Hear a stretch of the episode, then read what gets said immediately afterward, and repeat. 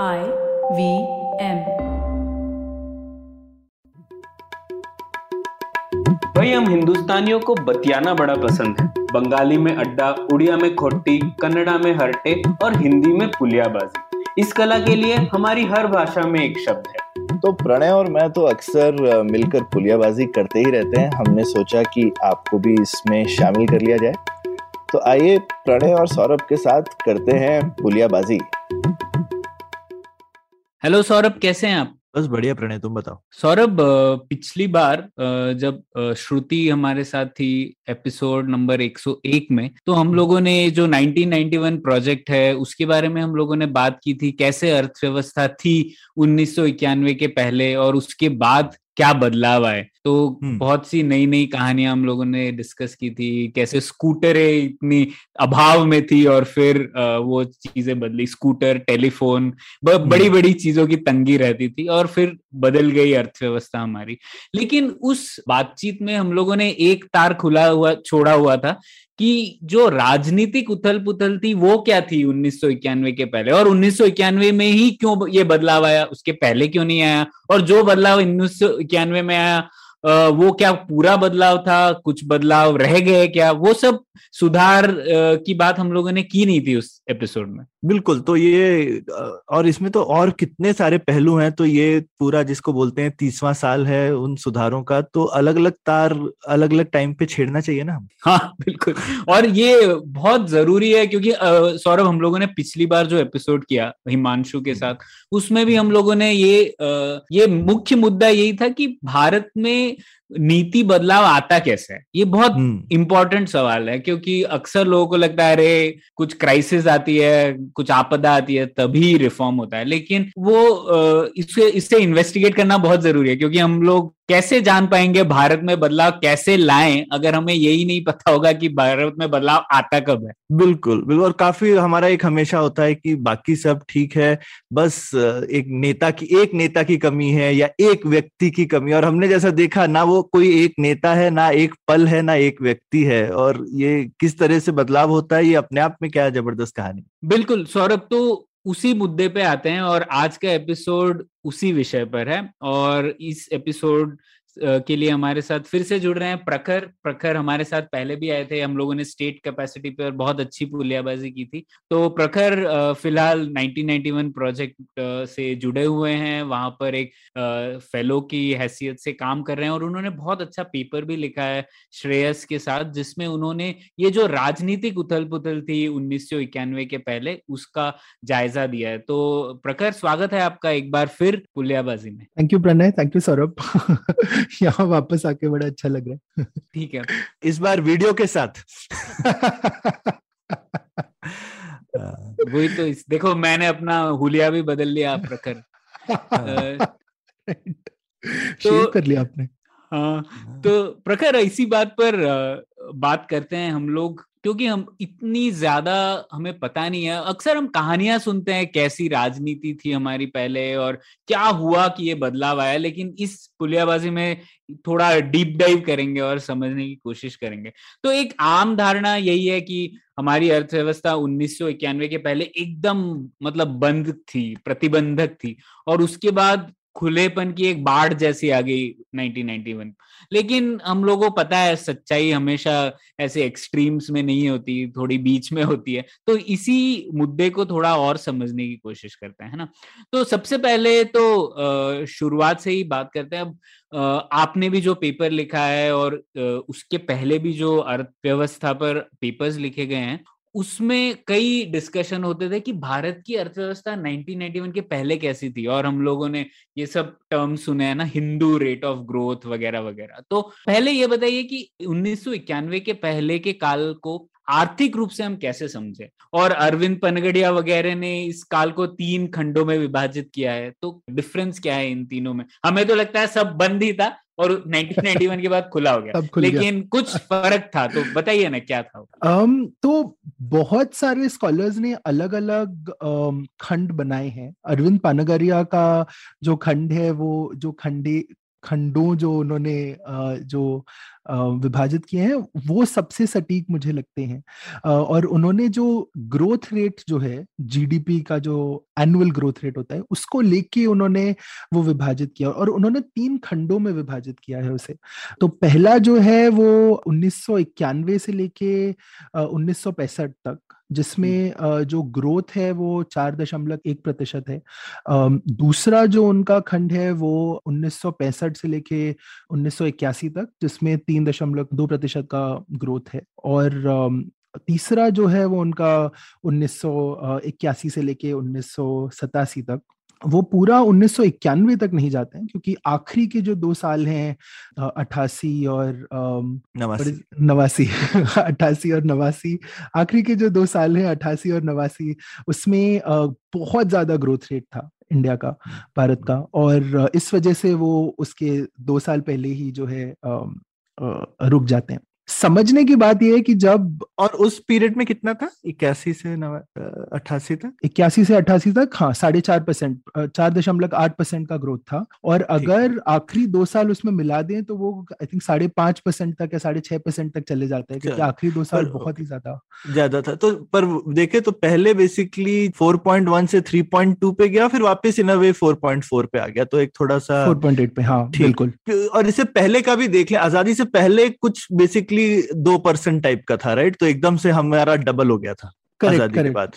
एकदम सही। तो जो ग्रोथ रेट जो ब्रिटिश एडमिनिस्ट्रेशन के अंडर था, उससे बहुत, मतलब बहुत अच्छा नहीं था, दो परसेंट ढाई परसेंट के आसपास चल रहा था, और उसका ऑलमोस्ट डबल हो गया था फोर्टी सेवन के बाद।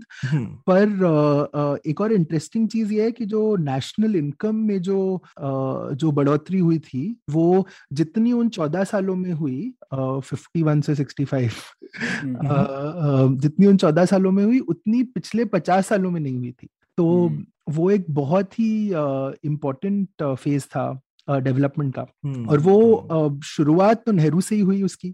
और uh, उनकी बेसिक फिलॉसफी में दो चीजें आती हैं। पहली तो ये आती है कि जो भारी जो उद्योग हैं, हैवी इंडस्ट्रीज, uh, एक तरफ उनका निर्माण हो, और दूसरी तरफ जो स्मॉल और कॉटेज इंडस्ट्रीज हैं उन पे थोड़ा फोकस uh, किया जाए।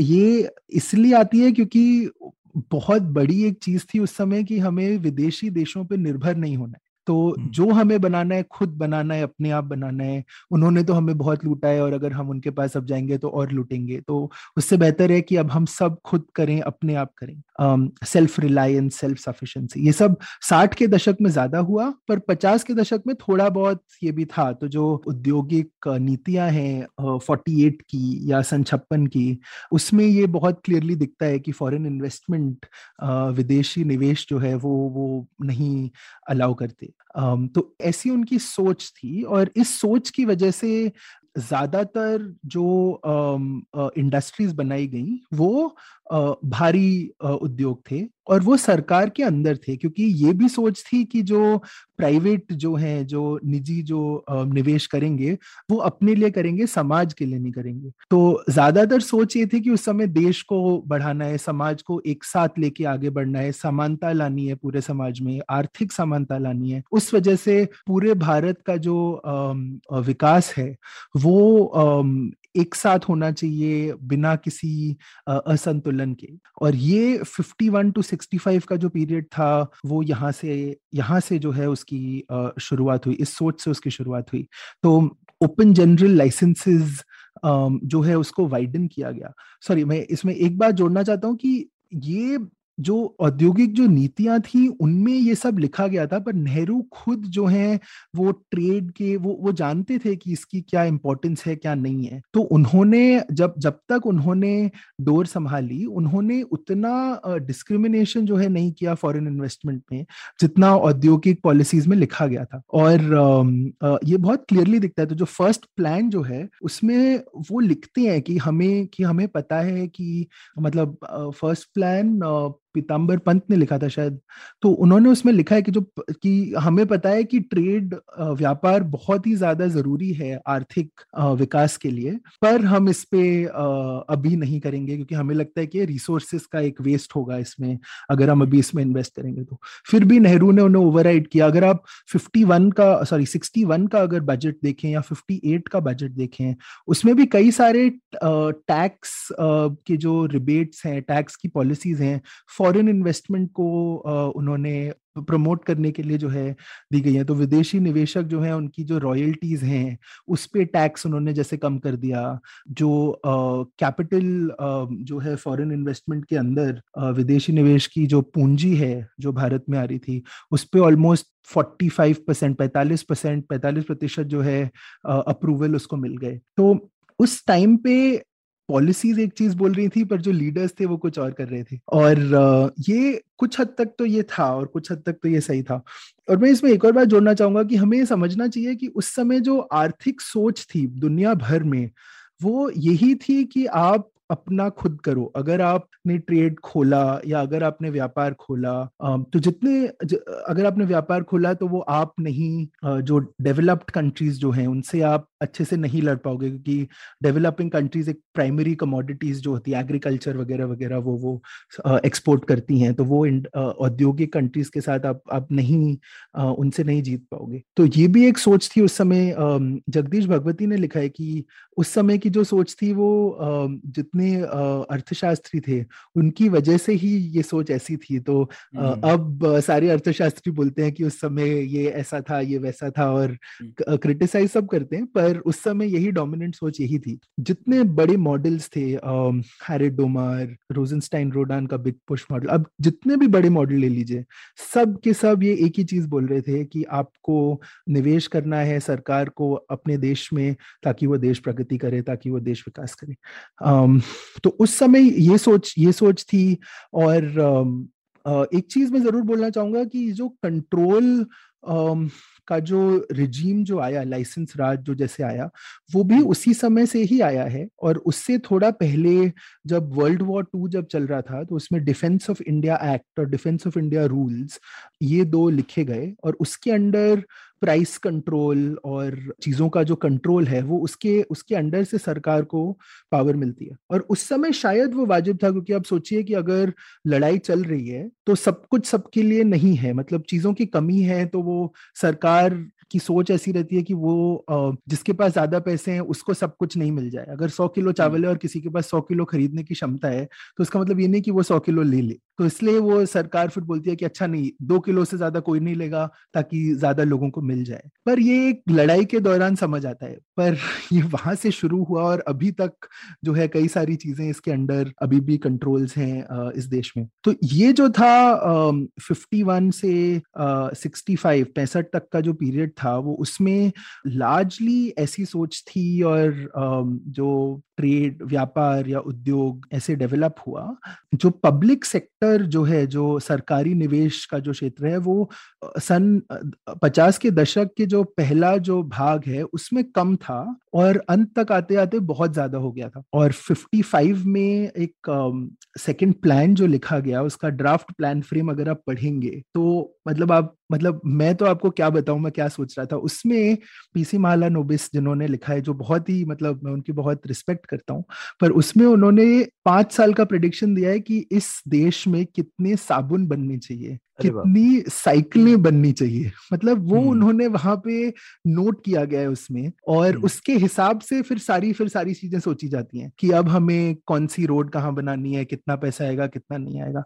और तो वो जो है वो देख के थोड़ा मतलब मैं तो मेर, मेरा जन्म उन्नीस सौ इक्यानवे का है, तो मैं तो मैंने सोशलिज्म वाली जिंदगी, समाजवाद वाली जिंदगी बिल्कुल भी नहीं देखी है। और जब मैंने ये पढ़ा तो मैं थोड़ा सा हिल हिल्स आ गया। um, प्रखर, आप ऐसे बोल रहे हो जैसे कि भारत अभी सोशलिज्म नहीं फॉलो करता, बट ठीक है समझ गए हम। नहीं, सोशलिज्म तो काफी, पर अब उससे तो सेंट्रल प्लानिंग से तो काफी दूर है ना, दूर है कि अब एटलीस्ट हम ये तो नहीं बोलते कि इतने साबुन बनेंगे तो इतना केमिकल बनाना चाहिए और राइट, या इतनी साइकिलें चाहिए तो इतना स्टील बनाना चाहिए। बिल्कुल बिल्कुल, मैं ऐसे ही जोक कर रहा था, लेकिन क्योंकि एक हद तक तो साइकिल चलाने के लिए भी आपके पास परमिट होना चाहिए था, वो भी हम लोगों ने पढ़ा है, तो वो सब तो छोड़ आए हम वो गलियां पर। हाँ। लेकिन लेकिन प्रखर, आपने मतलब एक दो काफी जिसको बोलता है ना चौंकाने वाली चीजें बोली हैं, जो कि अभी कल तो नेहरू का बर्थडे था, जैसे जिसे नेहरू गाली दिवस भी बोलते हैं कुछ लोग, ठीक है। तो काफी लोग बेसिकली आई मीन आजकल फैशन हो गया है, और और मैंने देखा इवन जो थोड़े नेहरू से सिंपैथी भी रखते हैं लोग, वो बोलते हैं कि नेहरू वैसे बहुत अच्छे थे और मतलब उनके पॉलिटिकल आइडियाज अच्छे थे, लेकिन इकोनॉमी पे तो लोगों ने उन पे गिव अप ही मार रखा है कि भाई इकोनॉमी तो। लेकिन जो कंपैरिजन है कि जो पिछले पचास साल में नहीं हुआ था अंडर कॉलोनियलिज्म, तो हम ऑब्वियसली अभी तो हम काफी, और उस समय के इकोनॉमिक मॉडल्स काफी डिस्क्रेडिट हो गए हैं वगैरह, तो ठीक है। I mean as a prime minister he was not a economist also, तो he may be took the best advice, उस समय की जो भी अच्छी एडवाइस थी वो ले ली उन्होंने, बिल्कुल। और लेकिन ट्रैक रिकॉर्ड ऐसा कोई बुरा नहीं है, राइट, कि भाई जो पचास साल में जो नहीं था पिछले, वो उन्होंने पंद्रह साल में अपने कार्यकाल में उतना करके दिखाया। Exactly exactly. तो फिफ्टीज जो है वो बहुत ही अच्छे मतलब गए, एंड हमेशा याद रखना चाहिए हम शुरुआत कहाँ से कर रहे हैं, और हम शुरुआत hmm. वहां से कर रहे थे जहां हमारे पास देश था ही नहीं। hmm. पहली बार मतलब, और हमें ये भी याद रखना चाहिए कि ग्रोथ रेट आज के टाइम पे, अगर आप मुझे फाइनेंस मिनिस्टर या प्राइम मिनिस्टर बना दें तो मैं रोज बैठ के ये नहीं देख रहा कि क्या ग्रोथ रहेगी इस देश की। मतलब बहुत सारी चीजें हैं जो मेरे ध्यान में है, कहीं पे कोई रायट हो रहा है, कहीं पे कोई फ्लड आ रहा है, कहीं पे कुछ और आ रहा है। तो उस समय तो आप सोचिए कि मतलब जब कुछ भी नहीं है, आपको प्लानिंग कमीशन बैठाना है, आपको इलेक्शन कमीशन बैठाना है, आप सोच रहे हो कि जूनागढ़ को मैं कैसे भारत का एक पार्ट बनाऊं, तो मतलब बहुत सारी चीजें वहां पे चल रही है। तो आपकी बात एकदम सही है, उस हिसाब से भी अगर तो मतलब इतना बुरा ही नहीं बल्कि बहुत ही अच्छा है मेरे हिसाब से तो। और कुछ लोग हैं, और मैं मतलब मैं अभी भी इस असमंजस में हूं कि कुछ चीजें थी उस दौरान जो ये जो कंट्रोल्स जैसे किए गए, जैसे एक नीति के अंडर सेंट्रल गवर्नमेंट को, जो सरकार को पावर दी गई कि वो कोई भी इंडस्ट्री को अपने अंडर ले सकती है, कोई भी उद्योग को अपने अंडर ले सकती है under some criteria. World war two का था बेसिकली। हाँ, वर्ल्ड वॉर टू में क्योंकि आया था ना, तो तब से चल रहा होगा। करेक्ट। और उसके बाद वो इंडस्ट्रियल डिस्प्यूट्स एक्ट जैसे एक आ गया, इंडस्ट्रियल डेवलपमेंट एक्ट आ गया, उसमें मतलब कई लिमिटेशन लगा दी कि अगर मैंने एक मशीन डाली है और उस मशीन को मुझे बदलना है तो मेरे को सरकार से परमिशन लेनी पड़ेगी। क्यों? क्योंकि अगर मैं वो मशीन को बदलूंगा तो ऐसा हो सकता है कि मैं लोगों को निकाल दूं, जो लोगों की जॉब चली जाए, लोगों की जॉब चली जाएगी। तो ये कुछ चीजें हैं जहां मैं सोचता हूँ कि शायद नहीं अगर होती तो अच्छा होता, पर मतलब पता नहीं, फिर भी बहुत रिस्पेक्ट है नेहरू जी के लिए, मतलब उन्होंने जो बनाया और उनको जो जॉब दिया गया था। तो इस पे मैं थोड़ा दो तीन चीजें कहना चाहता हूँ। एक तो नेहरू के टाइम का अगर किसी को सोच देखनी है तो वो गाने का वीडियो ही देख लो, छोड़ो कल की बात है, कल की बात पुरानी, उसमें पूरा मतलब एक पॉप कल्चर समरी मिल जाएगा आपको कि क्या आइडिया था इकोनॉमिक्स का तब, है ना। तो आ, वो तो आप यूट्यूब पे देख लेना। अब दूसरी बात ये, इसमें बहुत अच्छी बात कही जो प्रखर ने, आ, अभी हम लोग ये डिस्कशन करते हैं ना ग्रोथ वर्सेस पॉवर्टी, है ना, कि वृद्धि और गरीबी हटाने का काम। तो एक्चुअली तब नाइनटीन फिफ्टी से ही नेहरू ने भी लिखा हुआ है ये कि भारत को में अगर गरीबी हटानी है तो एक ही तरीका है, और वो है जो नेशनल इनकम, राष्ट्रीय आय, उसको कैसे बढ़ाया जाए। जब तक हम लोग वो नहीं करेंगे right. गरीबी नहीं जाएगी। तो ये जो रीडिस्ट्रीब्यूशन और ये कि पैसे बांटो, ये गरीबी हटाओ से जो है, वो आइडिया उतना डोमिनेंट नहीं था नहीं उनके टाइम पे। उनके टाइम पे यही था कि कैसे नेशनल इनकम जल्द से जल्द बढ़ाई जाए। अब कहाँ उनका डिफरेंस ऑफ ओपिनियन था आज की इकोनॉमिक सोच से। तब ये सोच थी, जैसा प्रखर ने कहा, कि नेशनल इनकम को अगर बढ़ाना है तो सरकार ही बीड़ा उठाएगी, कर सकती है, और कोई नहीं कर सकता। तो ये डिफरेंस था। शायद आज हमें पता है कि सरकार को ये, जैसे सरकार ये नहीं सोच सकती कि कितनी साइकिलें होनी चाहिए, ये सोच ही गलत है, अब हमको पता है। लेकिन और हम लोगों ने डिस्कस किया है use of knowledge in society, Friedrich Hayek का जो ऐसे था जिसमें कहती है कि ये जो डिसेंट्रलाइज सोच है वो बेहतर है, ना कि एक कोई इंसान सोचे, वो भगवान तो है नहीं। तो ठीक है, ये था। और तीसरी बात जो प्रखर आपने कही कि ग्रोथ रेट काफी अच्छी थी उस टाइम के हिसाब से, और हमारी परिस्थिति को देखे nineteen fifty one to sixty five में, तो उस काल में जो ट्रेड था उसको उन्होंने थोड़ा नजरअंदाज कर दिया था, मतलब जैसे चल रहा है चलने दो।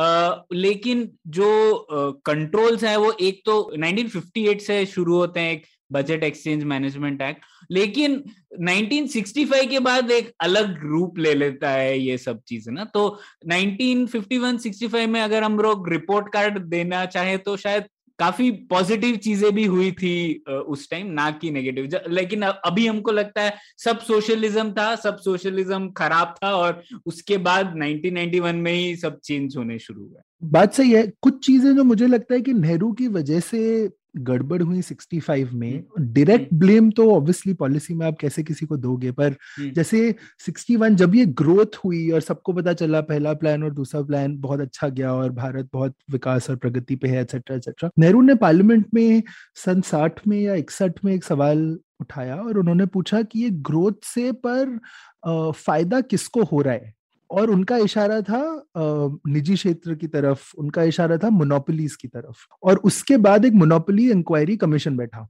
उस मोनोपोली इंक्वायरी कमीशन ने बोला कि ये सारा फायदा जो है मोनोपोलीज को रहा है, जो कुछ हद तक सही बात भी थी। मेरे पास स्टैटिस्टिक्स अभी सामने नहीं है मेरे, पर कुछ चालीस परसेंट अप्रूवल सारे टाटास के पास थे, बीस परसेंट बिरलास के पास थे, और बाकी के जो बचे थे वो किसी और के पास, मतलब ऐसे, तो कुछ हद तक वो बात सही थी। सोल्यूशन इसका ये निकाला गया कि अब हमें मोनोपोलीज को जो है कंट्रोल करना है। अब उसको कंट्रोल कैसे करेंगे, उस पर कमेटी बैठाएगी। उस कमेटी ने बोला कि उनको हम कंट्रोल करेंगे और लाइसेंसेस से, और और लाइसेंस डाल के। अब उसके बाद एक और कमेटी बैठाएगी, उस कमेटी ने बोला कि नहीं नहीं, जो लाइसेंसेस हैं वो ही प्रॉब्लम है, जो मोनोपोलीज जो बन रही है वो लाइसेंसेस की वजह से ही बन रही है, क्योंकि ऐसा हो रहा है कि कोई एक ब्यूरोक्रेट, एक ऑफिसर वहां बैठा है, वो आपको लाइसेंस दे रहा है। अगर आपके पास पैसे हैं उनको देने के लिए तो आपको लाइसेंस दे देगा, नहीं तो उसको देगा जिसके पास पैसे हैं। और वैसे ही, और कैपिटलिस्ट इकोनॉमी में जैसे मार्क्स ने जैसे किया था कि इट्स मनी, कमोडिटी मनी, तो आप कुछ बेच रहे हो ताकि आप पैसा कमाओ, उसको इन्वेस्ट करो, उससे और पैसा कमाओ। तो कोई अगर पैसा कमा रहा है, तो उस समय जब कोई रिडिस्ट्रीब्यूशन नहीं है, तो उनकी सोच ये थी कि वो और पैसा कमाता जाएगा और पैसा कमाता जाएगा, तो उसको फिर रोकना है। और वैसे ये सब फिर सॉल्व करने के लिए एक तीसरी कमेटी बैठाएगी, फिर एक चौथी कमेटी। तो सन साठ के दशक की अगर आप इंडस्ट्रियल पॉलिसी के रिकमेंडेशंस आप देखें तो सारे ऐसे जाते हैं, पहले एक monopolies inquiry commission, Swaminathan committee, Dutt committee, R K Hazari committee, सब ऐसे ही चल रहा है वहां पे। पर दो तीन चीजें और हैं जो होती हैं, जहां नहीं नेहरू को ब्लेम जाता है नहीं किसी और को, कि बहुत सारे जो हैं जिसको हम बोलते हैं एक्सोजेनस शॉक्स या एक्सटर्नल शॉक्स जो हुए, तो जैसे बासठ की जो वॉर हुई चाइना के साथ, चाइना मतलब से। कुछ हद तक आप कह सकते हो कि वो भी नेहरू की गलती थी या कृष्णा मेनन की गलती थी या जो कुछ भी, पर मतलब इकोनॉमी के तौर पे देखें तो वो एक एक्सोजेनस शॉक ही है। तो बासठ की वॉर चाइना के साथ, पैंसठ की वॉर पाकिस्तान के साथ, फिर सड़सठ में और छियासठ में और सड़सठ में दोनों ड्राउट था, मतलब एकदम सूखा पड़ गया था, अकाल आ गया था, तो क्रॉप कंप्लीटली फेल हो गया था, सब कुछ फेल हो गया था। uh, उसके बाद इकहत्तर में फिर एक और लड़ाई, उसके बाद uh, तिहत्तर में ऑयल प्राइस शॉक। तो बहुत ज्यादा जो है uh, उस मतलब आप पैंसठ से अगर आप शुरू करें या बासठ से शुरू करके अगर आप पचहत्तर तक लेके जाओ, दस दस बारह सालों में बहुत ज्यादा डैमेज uh, जो है इंडियन इकोनॉमी को हुआ था, और उस वजह से बहुत प्रॉब्लम्स हो गई थी। तो मैं पॉलिटिकल इकोनॉमी इसकी समझाता हूँ कि अगर ड्राउट अगर हुआ है, अगर अकाल अगर पड़ा है, तो आपके पास अम, खाने के लिए कुछ नहीं है, तो आपके मतलब लोग क्या खाएंगे, तो इसलिए आप जाते हो किसी यूएस के पास, या और और यूएस उस समय उनके पास बहुत ज्यादा क्रॉप हो रहा था, बम्पर क्रॉप था उनके पास पिछले दस सालों से, तो उन्होंने एक स्कीम चलाई थी, इसको बोलते हैं P L four eighty, public law four eighty.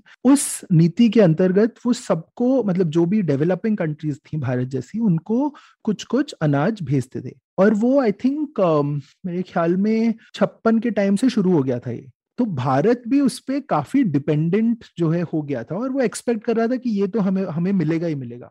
सन साठ और चौसठ के बीच में हमने उनसे करीब पच्चीस मिलियन टन जो है ग्रेन लिया, और सन सड़सठ और छियासठ और सड़सठ में सिर्फ दो सालों में हमने उनसे बीस मिलियन टन ग्रेन लिया है। जब हम पांच सालों में पच्चीस लिया था और दो सालों में बीस, तो इत, इतनी बुरी प्रॉब्लम थी और हम इतना उनपे डिपेंडेंट हो गए थे। अब क्योंकि हम उनपे इतने इन, उनपे इतना डिपेंड कर रहे हैं, वो हमारी पॉलिसीज को ज्यादा, वो हमारी नीतियों को फिर अपने हिसाब से करना चाह रहे थे। और उसी में आया था एक एक और डिवैल्यूएशन का अवमूल्यन, जिसे कहते हैं अवमूल्यन का एक दौर। और ऐसा हुआ था कि हमारे पास, और उस समय जब जब हमने अवमूल्यन किया तो बहुत ज्यादा प्रेशर था वर्ल्ड बैंक से और अमेरिका से कि आप इसको डिवैल्यू करो। पर आरबीआई ने उन्नीस सौ बासठ में एक स्टडी ऑलरेडी की थी पेंढरकर के अंडर कि क्या हमें अवमूल्यन करना चाहिए, और उस स्टडी ने बोला था नहीं, नहीं करना चाहिए। इंटरनल हमें पता था कि हमें नहीं करना है। और चौसठ में जब नेहरू की डेथ हुई, तो पैंसठ में लाल बहादुर शास्त्री आए, प्राइम मिनिस्टर बने, प्रधानमंत्री बने। उन्होंने एक ही साल में पूरी सोच बदल दी। उन्होंने बोला इंडस्ट्री, उद्योग बहुत हो गया, अब हम एग्रीकल्चर पे फोकस करेंगे। तो एक उनका पहला ये था। दूसरा ये था कि बहुत स्वाभिमान था कि भारत देश के प्रधानमंत्री कैसे जो है भारत की मुद्रा की जो वैल्यू है वो कम कर दें। तो डिवैल्यूएशन के वो बहुत ज्यादा अगेंस्ट थे।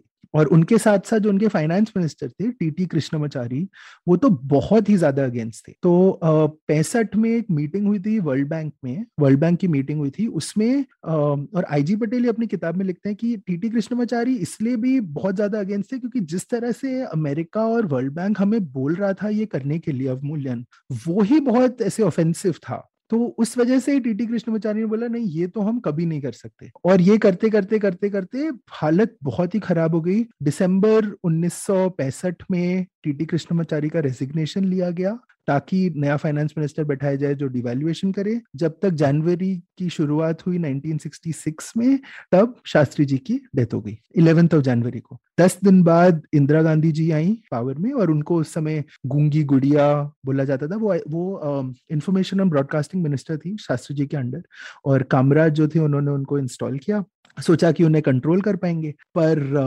वो नहीं हुआ। वो अपना इंडिपेंडेंटली वो चलती बनी। और शास्त्री जी को जाना था लिंडन जॉनसन से मिलने मार्च में उन्नीस सौ छियासठ में, तो उनकी तो डेथ हो गई थी। तो अब इंदिरा गांधी गई उनसे मिलने, और उनसे मिलके नेगोशिएट किया कि हमें इतना इतना खाना चाहिए, इतना इतना ग्रेन चाहिए, और वो सारी बातें हो गई। पर जब वापस आए तो फिर फॉरेन एक्सचेंज जो था, हमारी जो विदेशी मुद्रा थी, वो मई के महीने में बहुत ही जोर से गिरी, और जून में जो है डिवैल्यूएशन करना पड़ा, अवमूल्यन करना पड़ा। um, उस समय सिर्फ तीन या चार लोग थे सरकार में जो अवमूल्यन करना चाह रहे थे। एक थे पीसी भट्टाचार्य जो आरबीआई के गवर्नर थे, दूसरे थे आईजी पटेल जो चीफ इकोनॉमिक एडवाइजर थे, तीसरे थे एलके झा जो मिनिस्टर फाइनेंस में थे, और चौथे थे एस भूतालिंगम। और यही चार लोग थे। और पांचवे बाद में बने बीके नेहरू, क्योंकि बीके नेहरू उस समय हमारे एम्बेसडर थे यूएस में, तो उन्हें सारी खबर थी कि वर्ल्ड बैंक क्या सोच रही है और यूएस क्या सोच रहा है। और उन और उनके जितने काउंटर पार्ट थे, उन्होंने उन्हें समझा दिया था कि अगर आप अवमूल्यन नहीं करेंगे,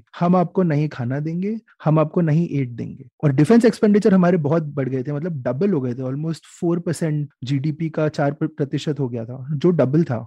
और इंडस्ट्री ज़्यादा डेवलप हुई नहीं थी, तो हम हमारी उतनी आन तो हम बहुत ज़्यादा डिपेंडेंट हो गए थे एड पे। आई थिंक पैंसठ के पैंसठ या छियासठ में हमें बारह सौ पचास मिलियन डॉलर चाहिए थे उनसे, यूएस से यूएस से और उन्होंने मना कर दिया। तो लिंडन जॉनसन ने शॉर्ट टीथर की एक पॉलिसी शुरू की, जिसमें हमें जो उन्हें भेजना था, उनने उसका सिर्फ एक तिहाई भेजा। और तो उस पॉलिसी को, मतलब इंडिया में इतनी बुरी हालत हो गई थी भारत में कि, मतलब बहुत ही ज्यादा खराब हालत थी। तो बीके नेहरू इस पॉलिसी को बुलाते हैं फ्रॉम शिप टू माउथ, कि जो खाना जो आ रहा था वो शिप से आ रहा था और सीधा लोगों के मुंह में दिया जा रहा था, क्योंकि और कुछ कुछ बिल्कुल टाइम नहीं था वेस्ट करने के लिए और खाना भी बहुत कम था। um, तो इस समय ये सब जब हुआ, इसके बाद लेकिन अमेरिका को क्या इंटरेस्ट था प्रखर कि हमारी करेंसी कम होने से उन, वो क्यों चाह रहे थे कि कम हो? कुछ तो जेन्युइन था कि उन्हें लग रहा था कि इंडिया की करेंसी ओवर वैल्यूड है, और कुछ आई थिंक उनके हित में भी कुछ बातें थी कि वो कुछ चीजें सस्ते में खरीद पाए या हमसे सॉर्ट ऑफ एड ज्यादा ले पाए। तो उसके कई कई सारे पॉलिटिकल कारण थे। प्रॉब्लम उन कारणों में भी नहीं थी, प्रॉब्लम सिर्फ इसमें थी कि जिस तरह से उन्होंने हमें बोला, मतलब सारी प्रॉब्लम जो जितने अकाउंट्स मैंने पढ़े हैं उसमें यही समझ आता है कि अगर वो थोड़ा अच्छे से बोल देते, थोड़ा प्यार मोहब्बत से, से करवा लेते हाँ, तो हो जाता, जाता। पर उन्होंने कहा कि भाई मैं गर्दन पकड़ के हमसे करवा रहे हो तो लोग बुरा मान गए। करेक्ट। और हर जगह, मतलब लंदन में कुछ मीटिंग्स हुई और मतलब जहां जहां जितने अकाउंट्स बने सब में बहुत ही ज्यादा मतलब गाली गलौज पे तो नहीं उतरे, पर आ, वैसा ही कुछ कुछ नहीं। पर ये थोड़ा समझने की जरूरत है। एक तो जो मुद्रा का रेट है वो हमारे भारत में बहुत ही सेंसिटिव इशू है। व्हाट्सएप पे मैसेजेस आते रहते हैं, एक नाइनटीन फोर्टी सेवन में इतने डॉलर का एक रुपया था, अभी देखो इतना। तो मनमोहन सिंह ने तो बहुत अच्छा स्पीच भी दिया था नाइनटीन नाइंटी वन में कि ये ये सिर्फ एक नंबर है, इससे आपकी समृद्धि वगैरह पे कोई फर्क नहीं पड़ता। आप येन का अमाउंट देख लीजिए कि, कितने हजार येन बनाते हैं एक डॉलर, पर जापान बहुत समृद्ध है भारत से। तो ठीक है फिर भी, लेकिन ये कॉन्सेप्ट जो था, एक ये है हमारे लिए भी फायदेमंद था डिवैल्यूएशन एक तरीके से, क्योंकि हम लोगों का एक्सचेंज रेट पेग्ड था पाउंड से, और वो एक्सचेंज रेट जानबूझ करके ओवर वैल्यूड था क्योंकि ब्रिटिशर्स इंपोर्ट सस्ते कराना चाहते थे, है ना, क्योंकि वही उनकी इकोनॉमी थी, भारत को तो लूट रहे थे उसी तरीके से। तो एक तरीके से हमें डिवैल्यूएशन चाहिए था, उससे हमारी एक्सपोर्ट्स बढ़ते, फायदेमंद होते, और तो एक तरीके से पॉलिसी लॉजिक था उसमें। पर शायद आप जैसे कह रहे हैं कि अमेरिका ने फोर्स किया तो उसकी वजह से जो रेपरकशन से वो तो और नेगेटिव हो गए, क्योंकि ये डिवैल्यूएशन का जो लेसन लिया, पॉलिसी लेसन ये हुआ कि हम लोगों ने कुछ अच्छा किया अमेरिका के बोलने पर, लेकिन अमेरिका ने दगा दे दिया। तो अमेरिका दगाबाज है, और ये नाइनटीन सिक्सटी सिक्स से जो चल रहा है वो आज तक कहानी वही चल रही है, अमेरिका दगाबाज, यही कहानी चलती है अभी तक। एकदम तो, सही नहीं हाँ। मतलब डिवैल्यूएशन जो है वो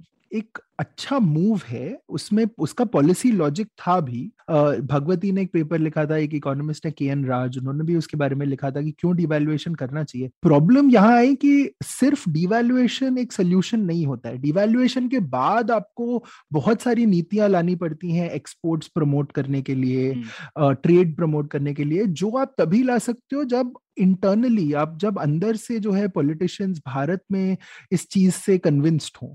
तो प्रॉब्लम ऐसा रहा कि जब वो हमें बोल रहे थे डिवैल्यूएशन करने के लिए, यहाँ पे लोग हाँ हाँ तो मतलब एंड में आके तो बोलना पड़ा, प्रेशर में आके करना पड़ा, पर किसी ने कन्विक्शन नहीं था उस समय। और दूसरी बात ये भी है कि हम फेबियन सोशलिज्म के बाद में बात करेंगे, पर उस समय आइडियाज बहुत ज्यादा लेफ्ट डोमिनेटेड थे। तो और नेहरू ने वैसे ही मोनोपोलीज और प्राइवेट एंटरप्राइजेस जो है, निजी जो निवेशक हैं, उनके अगेंस्ट काफी जो है उस दशक में कई सारी बातें हुई। तो इससे ऐसा भी हुआ कि अगर हम ये अवमूल्यन करेंगे तो उनको फायदा होगा और ये देश के लिए अच्छी बात नहीं है। तो वो भी सोच जो गलत सोच है, क्योंकि उसी दशक में अगर आप देखो तो साउथ कोरिया, ताइवान, सिंगापुर, जितने जो ईस्ट एशियन टाइगर्स जो हैं वो सिक्सटीज के टाइम पे ही एक्सपोर्ट, जिसको बोलते हैं एक्सपोर्ट लेड इंडस्ट्रियलाइजेशन, उन्होंने वो करके उसी समय अपनी इकोनॉमीज को इतना बढ़ाया और उनके पर कैपिटा इनकम्स तो बहुत ही ज्यादा हो गए।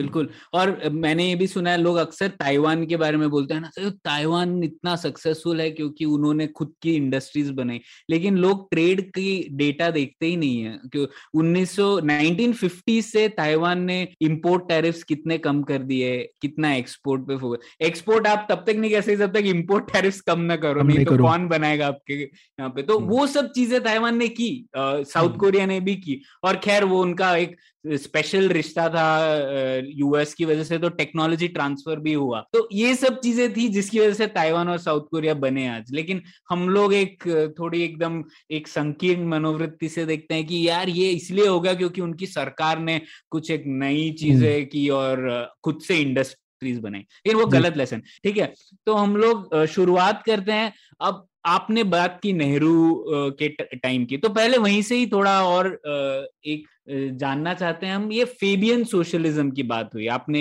ये नाम भी लिया इस शब्द का, तो ये क्या है फेबियन सोशलिज्म, ये वाक्यांश क्या है, इसका इम्पोर्टेंस क्या था और ये क्यों इतना पॉपुलर था उस टाइम? तो फेबियन सोशलिज्म एक एक सोच है, एक समाजवाद की एक धारणा जैसी है। उसमें उनकी सोच ऐसी है कि आजादी आपको तभी मिल सकती है जब तक आपको आर्थिक समानता मिले, और वहां से जो है फेबियन सोशलिज्म की सोच शुरू होती है। तो उसमें कई सारे पहलू आते हैं, जैसे फेबियन सोशलिस्ट जो होते हैं वो ये सोचते हैं कि जो स्टेट है वो सेंटर में रहेगा, और वो स्टेट जितने डिस्प्यूट्स हैं, जितना जितनी प्रॉब्लम है इकोनॉमी में, अर्थव्यवस्था में, सारी स्टेट अपनी पावर से सेटल करेगा। नेशनलाइजेशन होता है इंडस्ट्रीज का, ये सब कुछ सोश, फेबियन सोशलिज्म की सोच के की सोच के अंडर आता है। और इसकी शुरुआत इंटरेस्ट होती है लंदन स्कूल ऑफ इकोनॉमिक्स से। तो वहां पे फेबियन सोसाइटी थी जो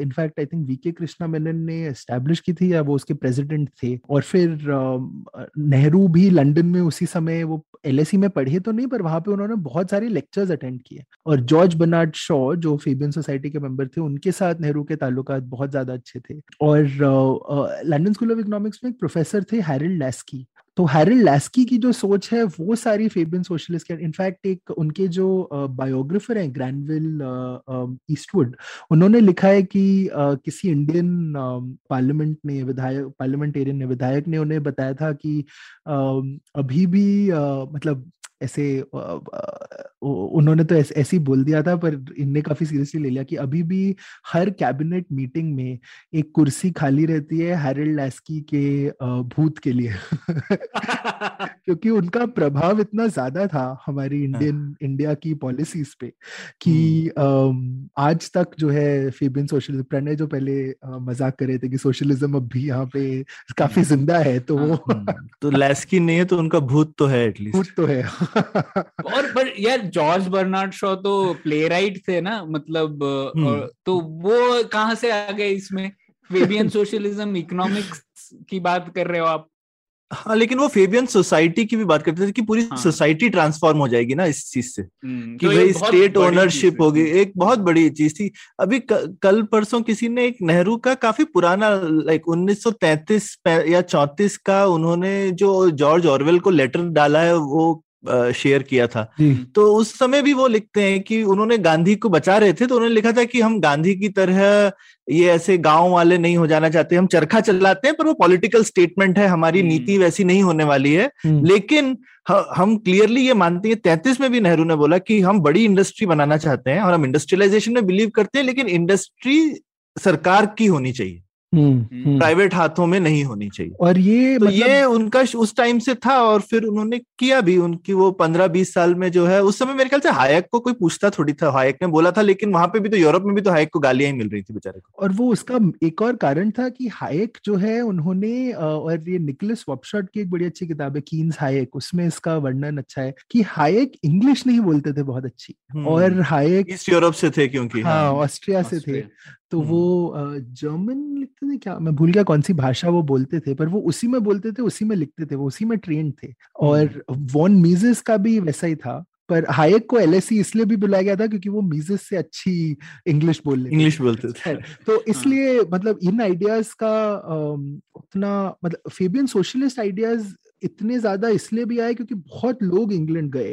कृष्णा मेनन थे वहां पे, बीके नेहरू थे वहां पे, नेहरू तो थे ही वहां पे, और उस समय लेबर पार्टी भी इंग्लैंड में थी जो फेबियन सोशलिस्ट से ताल्लुकात रखती थी, and labour party was in favour कि इंडिया को इंडिपेंडेंस मिले, तो इस वजह से भी एक छोटा सा जो है गुट सा बन गया था, और वही अब हम भुगत रहे भुगत रहे तो वहां से... इसलिए हम लोगों ने ये एक पुराने एपिसोड में पुराने डिस्कस भी किया था ना कि अंबेडकर क्योंकि कोलंबिया में पढ़ के आए यूएस में, तो उनपे असर कम था, तो वो क्रिटिसाइज करते थे इन चीजों को कि भैया ये सब मत करो। हाँ नहीं, आपने जैसे अंबेडकर, गांधी, नेहरू तीनों की तीनों का जिक्र कर दिया इस सवाल में, तो वही तीन आइडियाज थे ना मेन इकोनॉमिक्स इन पॉलिटिक्स में, क्योंकि आप सोचो गांधी तो चाहते थे कि वो विलेज में ही सब कुछ बनाए। उस उस टाइम के आप तीन आइडियाज को देखो तो उसमें नेहरू और अंबेडकर के आइडिया तो रेवोल्यूशनरी लगते हैं, क्योंकि हाँ, वो बोल रहे हैं कि भाई हम लोग बदल देंगे पूरा, हम लोग वो चीज करेंगे जो भारत कभी नहीं कर रहा था ना, हम लोगों ने स्पेस इंडस्ट्री बनाई, ये सब, तो कितनी रेवोल्यूशन। और अंबेडकर तो एक और कदम आगे थे, उन्होंने तो, सौरभ हम लोगों ने बात भी की थी, उन्होंने कहा था कि जहां प्राइवेट सेक्टर जरूरी है वहां प्राइवेट सेक्टर हो, जहां पब्लिक सेक्टर जरूरी है वो हो, तो वो एक और कदम आगे थे कुछ रिस्पेक्ट में। लेकिन तो ये कंपटीशन था ये, और हम लोगों ने एक काफी सही कदम चुना एक्चुअली नेहरू के अंडर। हम लोगों ने ये नहीं सोचा हम लोग ठीक है फिर से हाँ, दो सौ हाँ, साल अगर अगर गांधी की गांधी की बात मान लेते तो तो गए और मतलब तो हाँ उस समय काफी हालत खराब हो जाती। हाँ मैं मैं मैं पिछले हफ्ते इंग्लैंड में था और मैं वहां के जब मैंने गांव देखे तो मेरे को लगा गांधी शायद सही थे। हाँ, हाँ, अगर आप अंग्रेज इंग्लैंड के गांव यहाँ ले आओ तो फिर मैं भी उनसे एग्री करता। लेकिन नहीं, गा, गांधी के ऊपर भी हम लोगों ने कई एपिसोड किए हैं, तो पर उनकी इकोनॉमिक्स से हम लोग एकदम भी अग्री हाँ, नहीं करते, पर हाँ, काफी और चीज है। लेकिन ठीक है, अब अब हाँ, हम लोग आ जाते हैं आगे। आ, तो आ, ये आपने बात की और आपने पहले जो बोला कि कंट्रोल्स भी आना शुरू हो गए थे इस टाइम पे, है ना, तो राजा जी ने जो ये लाइसेंस परमिट राज है, ये उन्होंने ही टर्म कॉइन किया था ना, लाइसेंस परमिट राज, कि भारत ब्रिटिश राज के बाद जो नया राज आया वो है लाइसेंस परमिट राज। तो इस राज की शुरुआत कब से हुई? और आ, हम लोगों ने सुना है ये नाइनटीन फिफ्टी एट में एक बजट एक्सचेंज मैनेजमेंट एक्ट था, उसके बाद थोड़ी काया पलट होने लगी काफी ज्यादा। तो थोड़ा बताइए इस मुद्दे पर। तो दो चीजें हैं, तो राजा जी का जो लाइसेंस परमिट राज है उसकी सोच वो डिफेंस ऑफ इंडिया एक्ट से ही आती है, और वो सोच ऐसी है कि हमारे पास रिसोर्सेस कम है और वो रिसोर्सेस को अब सामाजिक जो है विकास में लगाना है तो कैसे लगाया जाए, और और उनको फिर डिस्ट्रीब्यूशन की प्रॉब्लम जो है वो लाइसेंसेस सॉल्व करते हैं एसेंशियली। तो वैसे तो अगर देखा जाए, अगर फ्रिक्शनलेस वर्ल्ड है तो तो आप एक सेट क्राइटेरिया रखो, उसके बेसिस पे अगर आप क्राइटेरिया मैच करते हो तो आपको लाइसेंस मिल जाएगा, नहीं तो नहीं मिलेगा। पर ऐसी दुनिया है नहीं, तो जो ब्यूरोक्रेट्स हैं वो आ जाते हैं और वो सब बीच में आ जाते हैं, तो इस वजह से लाइसेंसिंग सिस्टम में बहुत ज्यादा जो है प्रॉब्लम हो जाती है। इसके दो तीन दो तीन चीजें हैं यहाँ पे। तो पहला तो ये है कि लाइसेंसेस फाइनेंशियली और फिजिकली दोनों के लिए जो है यूज किए गए, तो ना कि आप बस आ, कितने पैसे, जैसे हम आजकल जैसे हम आईएमपीएस से या एनईएफटी से सिर्फ दो लाख रुपए ट्रांसफर कर सकते हैं या दस हजार रुपए ट्रांसफर कर सकते हैं, जो भी हमारी डेली लिमिट्स हैं, वहां उस समय फिजिकल कंट्रोल भी थे। आप कितना गेहूं खरीद सकते हो, आप कितना गेहूं अपने पास रख सकते हो, आप कितने बिस्किट के पैकेट खरीद सकते हो, आपके पास कितनी टेलीफोन लाइन हो सकती है। तो ये फिजिकल कंट्रोल्स और फाइनेंशियल कंट्रोल्स दोनों ही का एक सॉर्ट ऑफ मिक्स था। और दूसरी बात ये थी कि ये सब ये प्रोडक्शन पे ये सारे कंट्रोल्स थे, कोई भी चीज का मूवमेंट अगर हो तो मूवमेंट कंट्रोल्स थे, एलोकेशन के लिए कंट्रोल्स थे, प्राइसिंग का कंट्रोल किया गया क्योंकि लोगों को फिर आ, लोग पैसे कैसे देंगे, इसके कौन कितने पैसे देगा वगैरह वगैरह। तो पहली बात तो ये है। दूसरी बात ये है कि ये कंट्रोल हर चीज में थे, मतलब आप सोचिए उन्नीस सौ चालीस, और मैं एक लिस्ट पढ़ता हूँ, उन्नीस सौ चालीस का coffee market expansion ordinance, iron and steel control and distribution nineteen forty one, cotton cloth order nineteen forty three, textile Collier control nineteen forty five.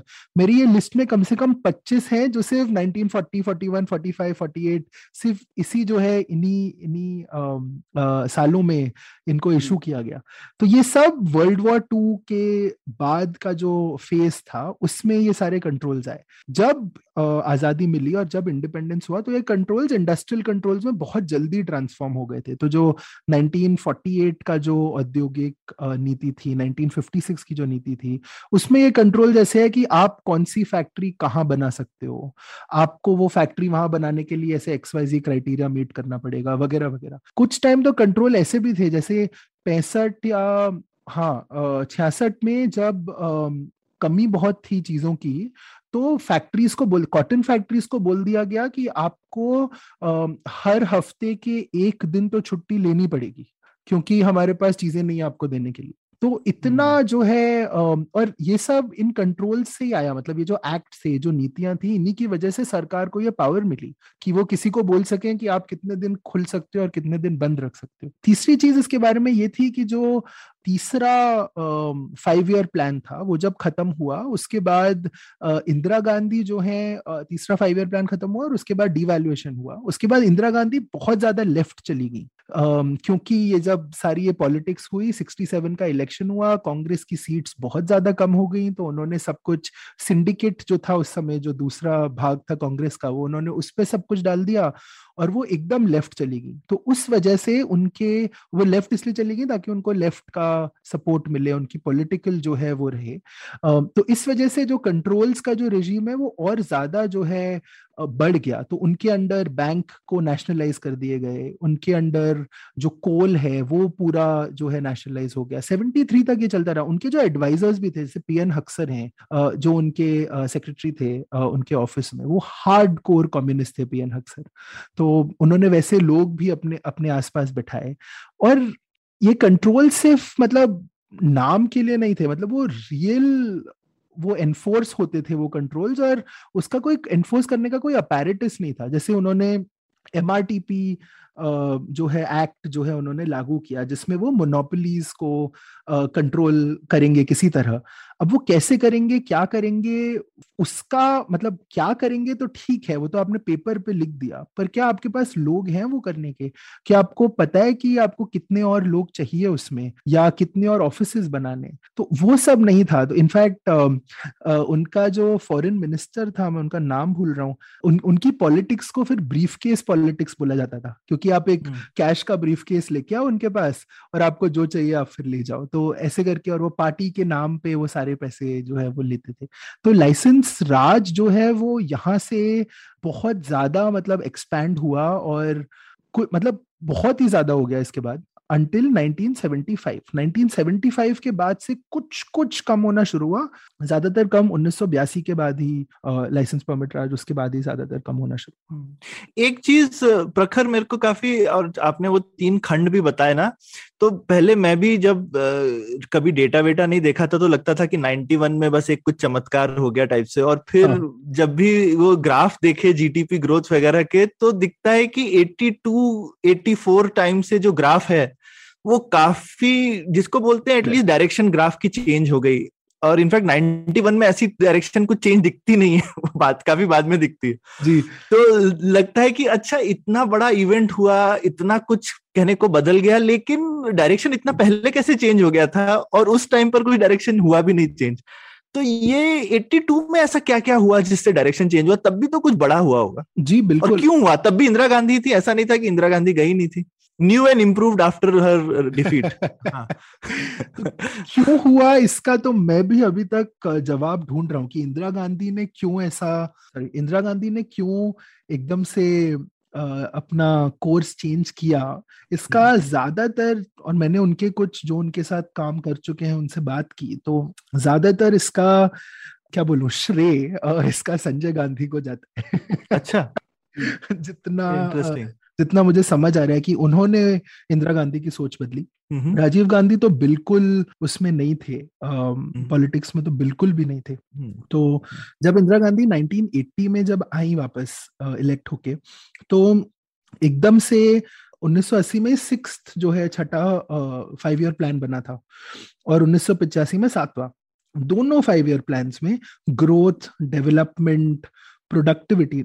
Nineteen eighty two was year of productivity, उन्होंने बोला था year of productivity, तो वो बहुत ही ज्यादा focus कर रही थी इंडस्ट्रियल uh, प्रोडक्शन पे उन्नीस सौ अस्सी में। लेकिन संजय गांधी की तो डेथ हो गई थी उन्नीस सौ अस्सी में। हाँ, उसी साल डेथ हुई थी, आई थिंक उन्यासी में या अस्सी में अस्सी में अस्सी में हुई है डेथ संजय गांधी की। तो और और ये नीतियां चेंज हुई बयासी में, लेकिन तो संजय गांधी ने कैसे श्रेय ले लिया इस चीज का?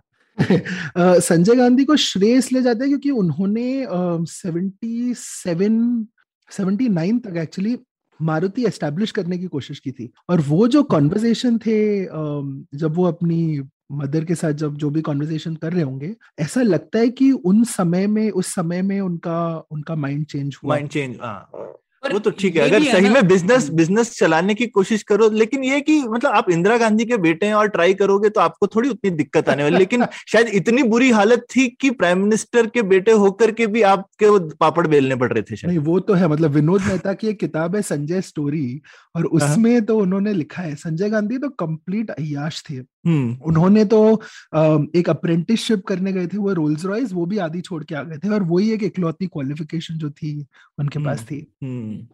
हाँ मैं ये कह रहा था कि एक ये भी है ना, जैसे हम लोगों ने पिछले एपिसोड में डिस्कस किया था, आइडियाज का भी एक पावर होता है ना सौरभ। तो जब नाइनटीन सिक्सटीज़ आप नाइनटीन एटी टू तक आ गए तो आपका thirty two years of socialism का एक्सपीरियंस है, और आपको पता है कि वो नहीं काम कर रहा है, लोगों ने शॉर्टेजेस देखी हैं, लोगों ने, और आप ये भी देखिए इकोनॉमिक्स के जो वैल्यूज थे वो भी बदल रहे थे। बाय नाइनटीन एटी टू लोगों को पता चल रहा था कि यार रशिया कहाँ जा रहा है, यूएसएसआर कहाँ जा रहा है और अमेरिका कहाँ जा रहा है। तो शायद ये आइडियाज की भी एक बात थी। और एक तो जैसे हम लोग कहते हैं ना पॉलिसी में एक पॉलिसी पाइपलाइन बननी चाहिए, तो जो पाइपलाइन है नाइनटीन सेवेंटीज़ मिड से ही ये कॉन्वर्सेशन शुरू हो गया था कि यार जो हम लोग कर रहे हैं वो चल नहीं रहा है, हम लोगों ने बहुत कुछ प्रॉमिस किया है पर वो चल नहीं रहा है। तो कई, जैसे प्रखर ने कहा, कुछ कमिटीज ने थोड़ा विपरीत व्यू भी रखे थे, तो वो कॉन्वर्सेशन शुरू हो गई थी कि Uh, कुछ तो बदलना है, जो हम लोग कर रहे हैं वो नहीं चल रहा है। तो ये कॉन्वर्सेशन को ही एक दशक लगा, तो नाइनटीन एटी टू तक शायद ये पॉलिटिक्स तक भी बात पहुंच गई थी कि यार कुछ तो बदलना है, बदलना चाहिए। और ये आइडियाज वाली बात एकदम सही है। तो दो तीन चीजें उस एंड पे थी। तो एक तो मेरे को लगता है कि इंदिरा गांधी की सोच उनके बेटे की वजह से बदली। दूसरा ये था कि बहुत ज्यादा, तो सेवेंटी थ्री में एक ऑयल प्राइस शॉक आया था, सेवेंटी वन में जो है गोल्ड स्टैंडर्ड, निक्सन शॉक जिसे बोलते हैं, गोल्ड स्टैंडर्ड खत्म हो गया था। तो बहुत ज्यादा चेंजेस आए थे मैक्रो इकोनॉमिक एनवायरनमेंट में। सेवेंटी नाइन में भी एक और ऑयल प्राइस शॉक आया था, तो कुछ तो वो था। तीसरी बात ये थी कि जब आ, सन पचास में, साठ के दशक में भी जब पॉलिसीज बनी, तब अर्थशास्त्री भी मार्केट ओरिएंटेड उतने नहीं थे, और इंडिया में तो खैर बिल्कुल भी नहीं थे। मतलब कुछ थे जैसे बी आर शनॉय थे या मीनू मसानी। इनफैक्ट मीनू मसानी ने ही मिक्स्ड इकोनॉमी की का जो जो नेहरू ने लिया था, वो मीनू मसानी ने ही उसका आइडिया दिया था आइडिया दिया था पर जब नेहरू ने इन्वेंट किया था तो मीनू मसानी लिखते हैं कि Nehru mixed up mixed economy with mixed up economy. पर पर हाँ, पर आइडियाज भी फ्लो करने में जो है थोड़ा टाइम लगता है। और एरो डेब्रू के जो first and second fundamental theorem of welfare economics है, जो एसेंशियली मार्केट्स और की तरफ बढ़ते हैं और स्टेट को पीछे रखते हैं, उनको भी, वो भी I think fifty late fifties में वो पेपर लिखा गया था, और उसके बाद उस पर डिस्कशन हुआ होगा। तो प्लस मेजर रीजन ये भी हुआ रहेगा कि सन साठ में जो ईस्ट एशियन इकोनॉमीज हैं, कोरिया, ताइवान, सिंगापुर, तो उनकी वजह से सबने देखा कि हाँ एक्सपोर्ट्स इम्पोर्टेंट है। मनमोहन सिंह अपनी थीसिस में सिक्सटी फोर में उनकी थीसिस पब्लिश हुई थी, सिक्सटी टू में उन्होंने शायद थीसिस लिखी थी, तो उसमें वो लिखते हैं कि इंडिया को एक्सपोर्ट करना चाहिए और एक्सपोर्ट ओरिएंटेड होना चाहिए। तो वो भी तो आइडियाज फ्लो कर रहे थे। प्रणय जो बोल रहे हैं कि वो सारे आइडियाज ऐसे ही आ रहे थे। और एटी टू को ईयर ऑफ प्रोडक्टिविटी बोला गया, उसमें इंडस्ट्रियल रिफॉर्म्स हुए, बहुत सारे बहुत सारे रिफॉर्म्स। तो मेजर जो था वो था ब्रॉड बैंडिंग या ब्रॉड बेंडिंग जिसे बोला जाता है, और जो इंडस्ट्रियल डीरेगुलेशन, जैसे हम अरविंद पानगारिया के तीन खंडों की बात कर रहे थे, तो जो तीसरा जो खंड है जो एटी इक्यासी से अट्ठासी तक जो है, तो उस उसको उन्होंने डीरेगुलेशन में तीन डिविजन्स में जो है बांटा है। तो पहले तो ब्रॉडबैंडिंग शुरू हुई। अब ब्रॉडबैंडिंग का मतलब यह है कि आप, जैसे मेरी फैक्ट्री स्पून बना रही है और चम्मच बना रही है और मेरे को अब कांटा बनाना है, तो मेरे को कांटा बनाने के लिए भी परमिशन लेनी पड़ेगी। अब ब्रॉडबैंडिंग में कांटा बनाने की परमिशन आपको नहीं ले, नहीं लेनी पड़ेगी। वाह। पर पर प्रणय सोचो, इतने छोटे से चीज से ही इतना फर्क पड़ गया इकोनॉमी में। मतलब ऐसा गला घोट के रखा हुआ था ना कि हल्का सा छोड़ा भी तो सांस आने लगी। हाँ बिल्कुल, बहुत ज्यादा। और जैसे जैसे बढ़ते गए ये ब्रॉडबैंडिंग के जो सेक्टर है, यही वो अस्सी के दशक में इन्हीं को वो बढ़ाते गए बढ़ाते गए तो जैसे अगर आप चार पहिए की गाड़ी बना रहे हो तो अब आप चार पहिए का ट्रक भी बना सकते हो। मतलब ऐसे जो है उन्होंने बेसिकली कैटेगरीज को बड़ा करते गए। एक तो लाइसेंसेस कम हो गए, एटलीस्ट कैटेगरीज कम हो गई लाइसेंसेस। Correct, exactly. तो एक वो था। दूसरा, कैपेसिटी जो है वो आ, बहुत Uh, बहुत ज्यादा रेगुलेटेड थी। तो uh, मेरे मेरे पास लाइसेंस है पचास गाड़ियां बनाने का, मैं सिर्फ पचास ही बना सकता हूँ। चाहे चाहे सौ लोग खड़े हो लाइन में खरीदने के लिए गाड़ी, तो उन्हें दस साल खड़ा रहना पड़ेगा, जैसा क्योंकि उनको वो डर लगता था ना कि ज्यादा गाड़ी बनाने को दे दी तो लोहा खत्म हो जाएगा, कहीं फिर ऐसा नहीं हो कि लोहे फिर फिर साइकिल नहीं बनेगी आपने ज्यादा ले ली। तो वो माइंडसेट राशन वाला था ना कि आप ना ले लो। एक कारण ये था। दूसरा कारण ये था कि अब वो लोहा ज्यादा जो लगेगा उसको लाना पड़ेगा बाहर से। हाँ, तो उसके तो लिए विदेशी मुद्रा लगेगी। हाँ, नहीं तो, और वो फॉरेन एक्सचेंज ही कम था हमारे पास, तो वो कैसे, तो कौन लाएगा, कितना लाएगा, कहाँ से हम फॉरेन एक्सचेंज लेके आएंगे, तो वो भी एक कारण था। पर ये तो एक चीज वही इसी इसी मुद्दे पे मैं, तो ये शुरुआत होती है budget exchange management act nineteen fifty eight से। तब उस टाइम पे ये एक कंसर्न हो गया गवर्नमेंट का कि हमारी विदेशी मुद्रा कम है, उसको कंट्रोल करना है, तो वो एकदम कम नहीं होनी चाहिए। तो उस एक्सचेंज मैनेजमेंट एक्ट के चलते चलते और कंट्रोल्स आ गए, क्योंकि जैसा प्रखर ने बताया, इंपोर्ट करना है तो पैसे तुमको, हमारी विदेशी मुद्रा चली जाएगी, तो इसीलिए आप इंपोर्ट भी नहीं कर सकते। तो हम लोग एक क्लोज्ड इकोनॉमी और भी बन गए। और वो बजट मैनेजमेंट एक्ट आया भी था फिफ्टी सिक्स में, एक बैलेंस ऑफ पेमेंट क्राइसिस हुआ था, तो उसके हील्स पे जो है वो बजट मैनेजमेंट एक्ट आया था। और उसमें बेसिकली यही था कि अगर आप एक्सपोर्ट नहीं कर रहे हो तो आप इंपोर्ट भी उतना नहीं कर सकते। मतलब उनका बेसिक ये था। उनने दो तीन कंडीशन लगाई थी, जैसे एक, अगर आपको कोई भी चीज बनानी है या कोई भी चीज बाहर से लानी है तो उसका डोमेस्टिक अवेलेबिलिटी नहीं होनी चाहिए। मतलब ये सब बाद में हुआ, उस एक्ट के अंदर नहीं, पर वहीं से शुरू होता है कि अगर अगर मेरे पास चम्मच भारत में बन रही है तो एक भारतीय को वही चम्मच से खाना पड़ेगा, चाहे बाहर की चम्मच कितनी अच्छी क्यों ना हो, वो आप लाके यहाँ पे नहीं बेच सकते। और दूसरी चीज एसेंशियलिटी की थी कि वो कितना जरूरी है, वो चीज कितनी जरूरी है, वो चीज कि, कि हाथ से क्यों नहीं खा सकते, चम्मच की क्या जरूरत। करेक्ट। और अब प्रॉब्लम उसमें ये भी है कि अब ये अब कौन डिसाइड करेगा चम्मच जरूरी है कि नहीं है। हाँ, तो वहां पे सारी सारा सुप्रीम कोर्ट सुप्रीम कोर्ट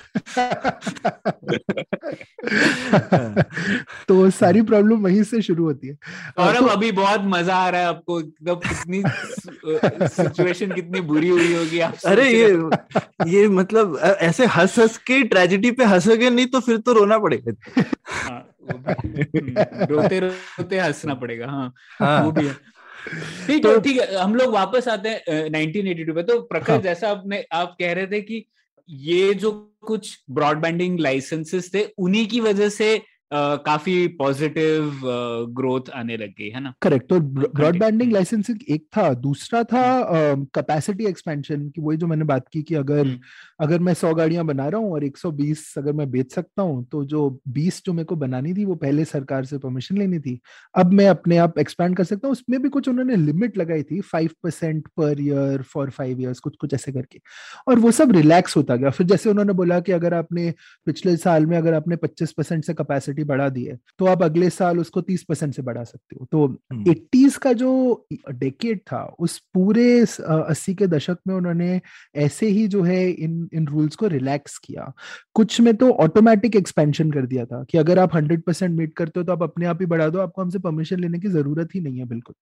तो ये दो तीन चीजें थी। तीसरी चीज ये थी कि जो इम्पोर्ट्स थे उसकी भी लिमिट जो है इंक्रीज हो गई थी।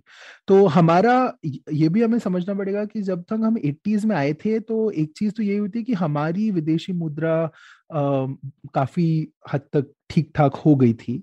और आ, दूसरी बात ये थी कि आईएमएफ ने हमें एक लोन दे दिया था नाइनटीन एटी-एटी वन में, five billion SD, five billion SDR का दिया था, जिसमें हमने सिर्फ three point nine billion SDR use किया और फिर वो लोन टर्मिनेट कर दिया क्योंकि डेवलपमेंट में जरूरत नहीं थी। पर काफ़ी असिस्टेंस अच्छी खासी मिल गई थी उस डेकेड में uh, ये चीज़ें करने की। uh, और उसी उसी समय तो उन्नीस सौ छिहत्तर में एक अलेक्जेंडर कमिटी जो है आ, बैठी थी, उसने पहली बार ट्रेड को लिबरलाइज, व्यापार जो है उसको आ, खोलने का आ, प्रस्ताव दिया। और पहले एक लिस्ट होती थी जिसको बोलते थे open general licences, O G L. अब वो ओ जी एल लिस्ट उन्होंने बोला वापस लेके आओ, आपने बंद क्यों कर दी, जो पचास पचपन में बंद कर दी थी। तो उसमें जो जो है, जो जो आइटम उसमें लिखे हुए हैं, वो वो आइटम आप अपने आप ही इंपोर्ट कर सकते हो, आपको किसी से परमिशन लेने की जरूरत नहीं है। नहीं तो उस समय तक, नहीं तो क्या होता था, हर छह महीने में सरकार एक लाल किताब एक देती थी, रेड बुक, जिसमें लिखा जाता था कौन सा आप कर सकते हो, कौन सा आप नहीं कर सकते, कितना कर सकते हो, किस दाम पे आप बेच सकते हो, वगैरह वगैरह। तो वो सब वो रेड बुक में था, तो वो सब हटा दिया था ट्रेड में। एक और बहुत इंपॉर्टेंट चीज थी जिसकी हमने बात नहीं की कि रिसोर्सेज जो है वो लिमिटेड थे, तो जो जो इंपोर्ट आ रहा था वो भी सरकार बोल रही थी कि हम ही डिस्ट्रीब्यूट करेंगे, तो उसको बोलते हैं कैनलाइजेशन। तो उन्होंने क्या किया था कि उन्होंने बाहर से जितना इंपोर्ट आ रहा था वो सरकार की जो ट्रेडिंग की कंपनियां हैं वो वो सारा इंपोर्ट लेती थी और फिर वो फिर वो देती थी लोगों को। तो अस्सी के दशक में डी कैनलाइजेशन जो है शुरू हो गया और आइटम लिस्ट पे जाने लगे जो अपने आप प्राइवेट ट्रेडर अपने आप ही लाके और खुद ही जो है यूज कर सकते थे। और चौथी और आखिरी चीज ट्रेड पे ये हुई कि बहुत ज्यादा एक्सपोर्ट को प्रमोट किया गया। तो एक स्कीम्स थी जैसे replenishment licences, duty drawback, cash compensatory support, ये सब पहले ही था और उसके ऊपर एडवांस लाइसेंसिंग स्कीम डाल दी गई, प्रोसीजर्स को रिफाइन कर दिया गया, वगैरह वगैरह। तो और इस वजह से आप देखें तो काफी ज्यादा एक्सपोर्ट ओरिएंटेड मार्केट हो गया था। और एक आखिरी चीज फाइनली जो थी वो एम आर टी पी के अंडर जो जो रूल बने थे सन सत्तर में, सत्तर के दशक में, आ, वो सारे रिलैक्स जो है करने लगे। तो वो प्राइवेट जो कंपनियां हैं, बाहर की कंपनियां हैं, उनको धीरे धीरे और ज़्यादा भारत में निवेश करने के लिए अलाउ करने लगे और उनको परमिशन मिलने लगी। तो इस वजह से वो इंडस्ट्रीज भी बढ़ी, क्योंकि उनके पास अगर कोई बाहर की कंपनी है जिसकी टेक्नोलॉजी इंडिया की कंपनी से बेटर है, तो उसमें अगर उन दोनों के बीच में कॉन्ट्रैक्ट होता है तो वो भारतीय कंज्यूमर को फायदा होगा, तो वो ज़्यादा प्रोडक्ट भी बेटर बनेगा। और क्योंकि अगर आप अच्छी टेक्नोलॉजी ले आओ तो आपका जो प्रोडक्ट है वो अच्छा बनेगा, तो अगर आपका प्रोडक्ट अच्छा बनेगा तो वो बाहर जब आप एक्सपोर्ट करो तो वो और अच्छा बिकेगा। तो वो एक सर्कल जो है एक बन जाता है उसका। और वो अस्सी का जो दशक था उसमें ये वाले काफ़ी सारे रूल्स और काफ़ी सारे नीतियां जो हैं वो इस इस दशक में आई। राजीव गांधी भी जो आए थे पचासी में, जब वो आए थे, अपनी इंदिरा गांधी की डेथ हुई चौरासी में और उसके बाद राजीव गांधी प्राइम मिनिस्टर बने, तो वो भी एक बड़े मॉडर्न आउटलुक के थे और उन्होंने कई सारी ऐसी नीतियां वो भी लेके आए। उनकी पॉलिटिक्स जो है उनका स्ट्रॉन्ग पॉइंट नहीं था, तो तो इसलिए दो तीन साल में उनके जितने दोस्त थे, उनके जितने सलाहकार थे, वो कई सारे उनको छोड़ छोड़ के चले गए। वीपी सिंह जो थे फेमसली, उन्होंने अपनी खुद की एक पार्टी बना ली और फिर माइनॉरिटी गवर्नमेंट होती गई, जो मैं अपने मैंने अपने मोनोलॉग में इसके बारे में बात की है। तो तो ऐसा था। तो अस्सी के दशक में बहुत ये रिलैक्सेशन बहुत होता गया लाइसेंसिंग में, फार्मा सेक्टर खोल दिया जैसे, और इसका इम्पैक्ट भी हमने देखा। पेप्सी ने आके एक फैक्ट्री लगा ली, मोगा में लगाई थी शायद, पंजाब में। और उससे पहले हमने देखा कि एमआरटीपी के अंडर कोक और आई बी एम, दो बड़ी बड़ी कंपनियां इंडिया से बाहर चली गई थी, क्योंकि उन्होंने बोला कि हम ये रूल्स नॉर्म से हम नहीं अठहत्तर उन्यासी टाइम में। बिल्कुल बिल्कुल। चौरासी में टेक्सास इंस्ट्रूमेंट आई बैंगलोर में, टेक्सास इंस्ट्रूमेंट पचासी, हाँ, पचासी में शुरू हुआ, हाँ। पर एक और, मतलब ये स्पेक्यूलेशन है, पर मैं आप दोनों से डिस्कस करना चाहता था।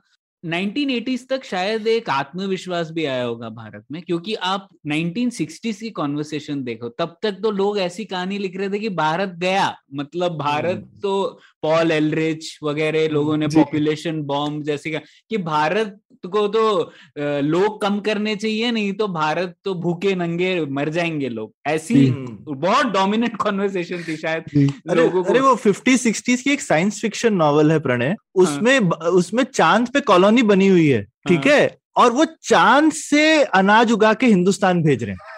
उनको तब भी तब भी ऐसा लगता था कि हिंदुस्तान की भूख मतलब आदमी चांद पे रहने लगेगा पर हिंदुस्तान अपनी भूखमरी खत्म नहीं कर पाएगा। ठीक है, तो ऐसी सोच थी सौरभ पिछले एपिसोड में, और ये बहुत ही इंटरेस्टिंग है। तो नाइनटीन सिक्सटी की ये कहानी थी, और इसका ये बदलाव क्यों आया, क्योंकि टेक्नोलॉजी की वजह से ना, और टेक्नोलॉजी और इम्पोर्ट्स का बहुत बड़ा योगदान था इसके लिए ना, जो नॉर्मन बैरलॉग और जो मेक्सिको से हम लोगों ने राइस वैरायटी वगैरह, राइस व्हीट वगैरह की वैरायटी आना शुरू की। तो टेक्नोलॉजी का रोल था, और हम लोगों ने इंपोर्ट्स अलाउ किए तब, इन्वेस्टमेंट नहीं तो ये हो नहीं पाता। तो ठीक है, वो हुआ। तो नाइनटीन एटीज़ तक शायद एक कॉन्फिडेंस तो आ गया होगा कि यार ये सब तो नहीं होने वाला, अब हम लोग एग्रीकल्चरली सेल्फ सफिशिएंट बन सकते हैं। और ग्रीन रेवोल्यूशन तो शुरू हो चुका था तब तक, तो तो शायद हम लोग हायर लेवल प्रॉब्लम सॉल्व करने की बात करने लगे थे ना तब। तो ये भी एक शायद बदलाव हुआ होगा, आपको क्या लगता है? करेक्ट, मुझे तो एग्जैक्टली exactly यही लगता है कि धीरे धीरे जैसे एवोल्यूशन हुआ भारत की आर्थिक व्यवस्था का, तो ज्यादा कॉन्फिडेंस आने लगा। और दूसरी बात मुझे ये भी लगती है कि जैसे लोग आए अस्सी के दशक में, जितने सिविल सर्वेंट्स थे, जैसे bureau of industrial cost and prices में सारे लिबरल सिविल सर्वेंट्स आए, लोवराज कुमार, विजय केलकर, योगेंद्र अलग, तो उन उनका जो उनके नेतृत्व में जो भी नीतियां बनी और जिस डायरेक्शन में वो गया, वो सब ट्रेड लिबरलाइजेशन की तरफ जो है बड़ा।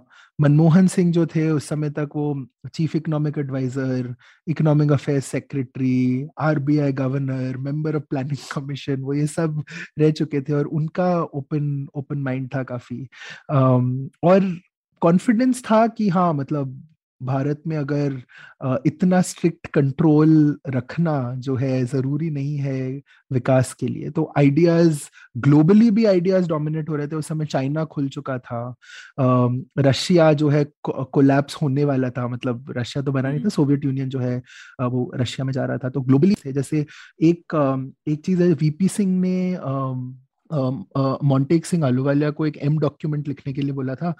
वो उन्होंने बोला था क्योंकि वो सन सत्तर के दशक में मलेशिया गए थे, और उसके बाद वो मलेशिया वापस गए चौरासी में या पचासी में, और उन्होंने डिफरेंस देखा। तो उन्होंने उसको बोला, मॉन्टेक को बोला कि अब आप देखो ये हम कैसे करें यहाँ पे। तो ग्लोबली भी एक्सेप्टेंस बहुत था और आइडियाज आ रहे थे। जो अमरनाथ वर्मा जो इक्यानवे में जो सेक्रेटरी थे, उन्होंने कुछ टाइम बिताया था बैंकॉक में यूनाइटेड नेशंस के कोई ऑर्गेनाइजेशन के साथ, जब ये ईस्ट एशियन मिरेकल हो रहा था। तो उन्होंने भी बहुत क्लोजली देखा कि कौन सी पॉलिसीज थी, कैसे uh, वो कं... उन देशों ने कैसे अपनी नीतियां बदली और क्या किया क्या नहीं किया। इंटरेस्टिंगली um, चाइना का भी आई थिंक राइज ऐसा ही है। रोनाल्ड कोस अपनी चाइना की किताब में लिखते हैं कि डेंग शाओपिंग एक बार सिंगापुर गए थे, और उन्होंने सिंगापुर में देखा कि क्या हुआ क्या नहीं हुआ, फिर आके उन्होंने अपने लोगों से सलाह ली कि हम ऐसा कैसे कर सकते हैं। तो वो जो फ्लो है वो आई थिंक बहुत, क्योंकि उससे पहले पचास के दशक में, साठ के दशक में सोवियत प्लानिंग, सोवियट्स का बहुत ज्यादा Um, बोलबाला था, और वो um, मुझे लगता है कि एक बहुत मेजर चेंज था अस्सी के दशक में। तो ये तो बात हुई, अच्छी अच्छी बातें कही आपने नाइनटीन एटीज़ की, लेकिन आपने चिट्ठा तो नहीं बोला। जैसे फिस्कल एक्सपेंशनिज्म हो गया था, सरकार बहुत खर्च करने लगी थी, और इसीलिए तो क्राइसिस भी हुई थी, राइट। तो आ, तो एक तो उसके बारे में बताइए, और ये बताइए कि जब ये क्राइसिस हुई तो आपने जैसे कहा उन्नीस नाइनटीन एटी से ही लिबरलाइजेशन की तरफ हम बढ़ने लगे। तो नाइनटीन नाइनटीज़ में जब क्राइसिस आई, कई लोग तो ये भी कह रहे होंगे यार ये क्राइसिस इसलिए हुई है क्योंकि तुम सोशलिज्म से भटक गए हो, तुम वापस और सोशलिज्म लाओ। तो ऐसी बात नहीं हो रही थी क्या? तो um, बहुत ज्यादा हो रही थी। इनफैक्ट um, वो जो ये जो टसल जो था कि ज्यादा कंट्रोल में जाना चाहिए या ओपन करना चाहिए, ये डिबेट सेटल्ड कभी नहीं था।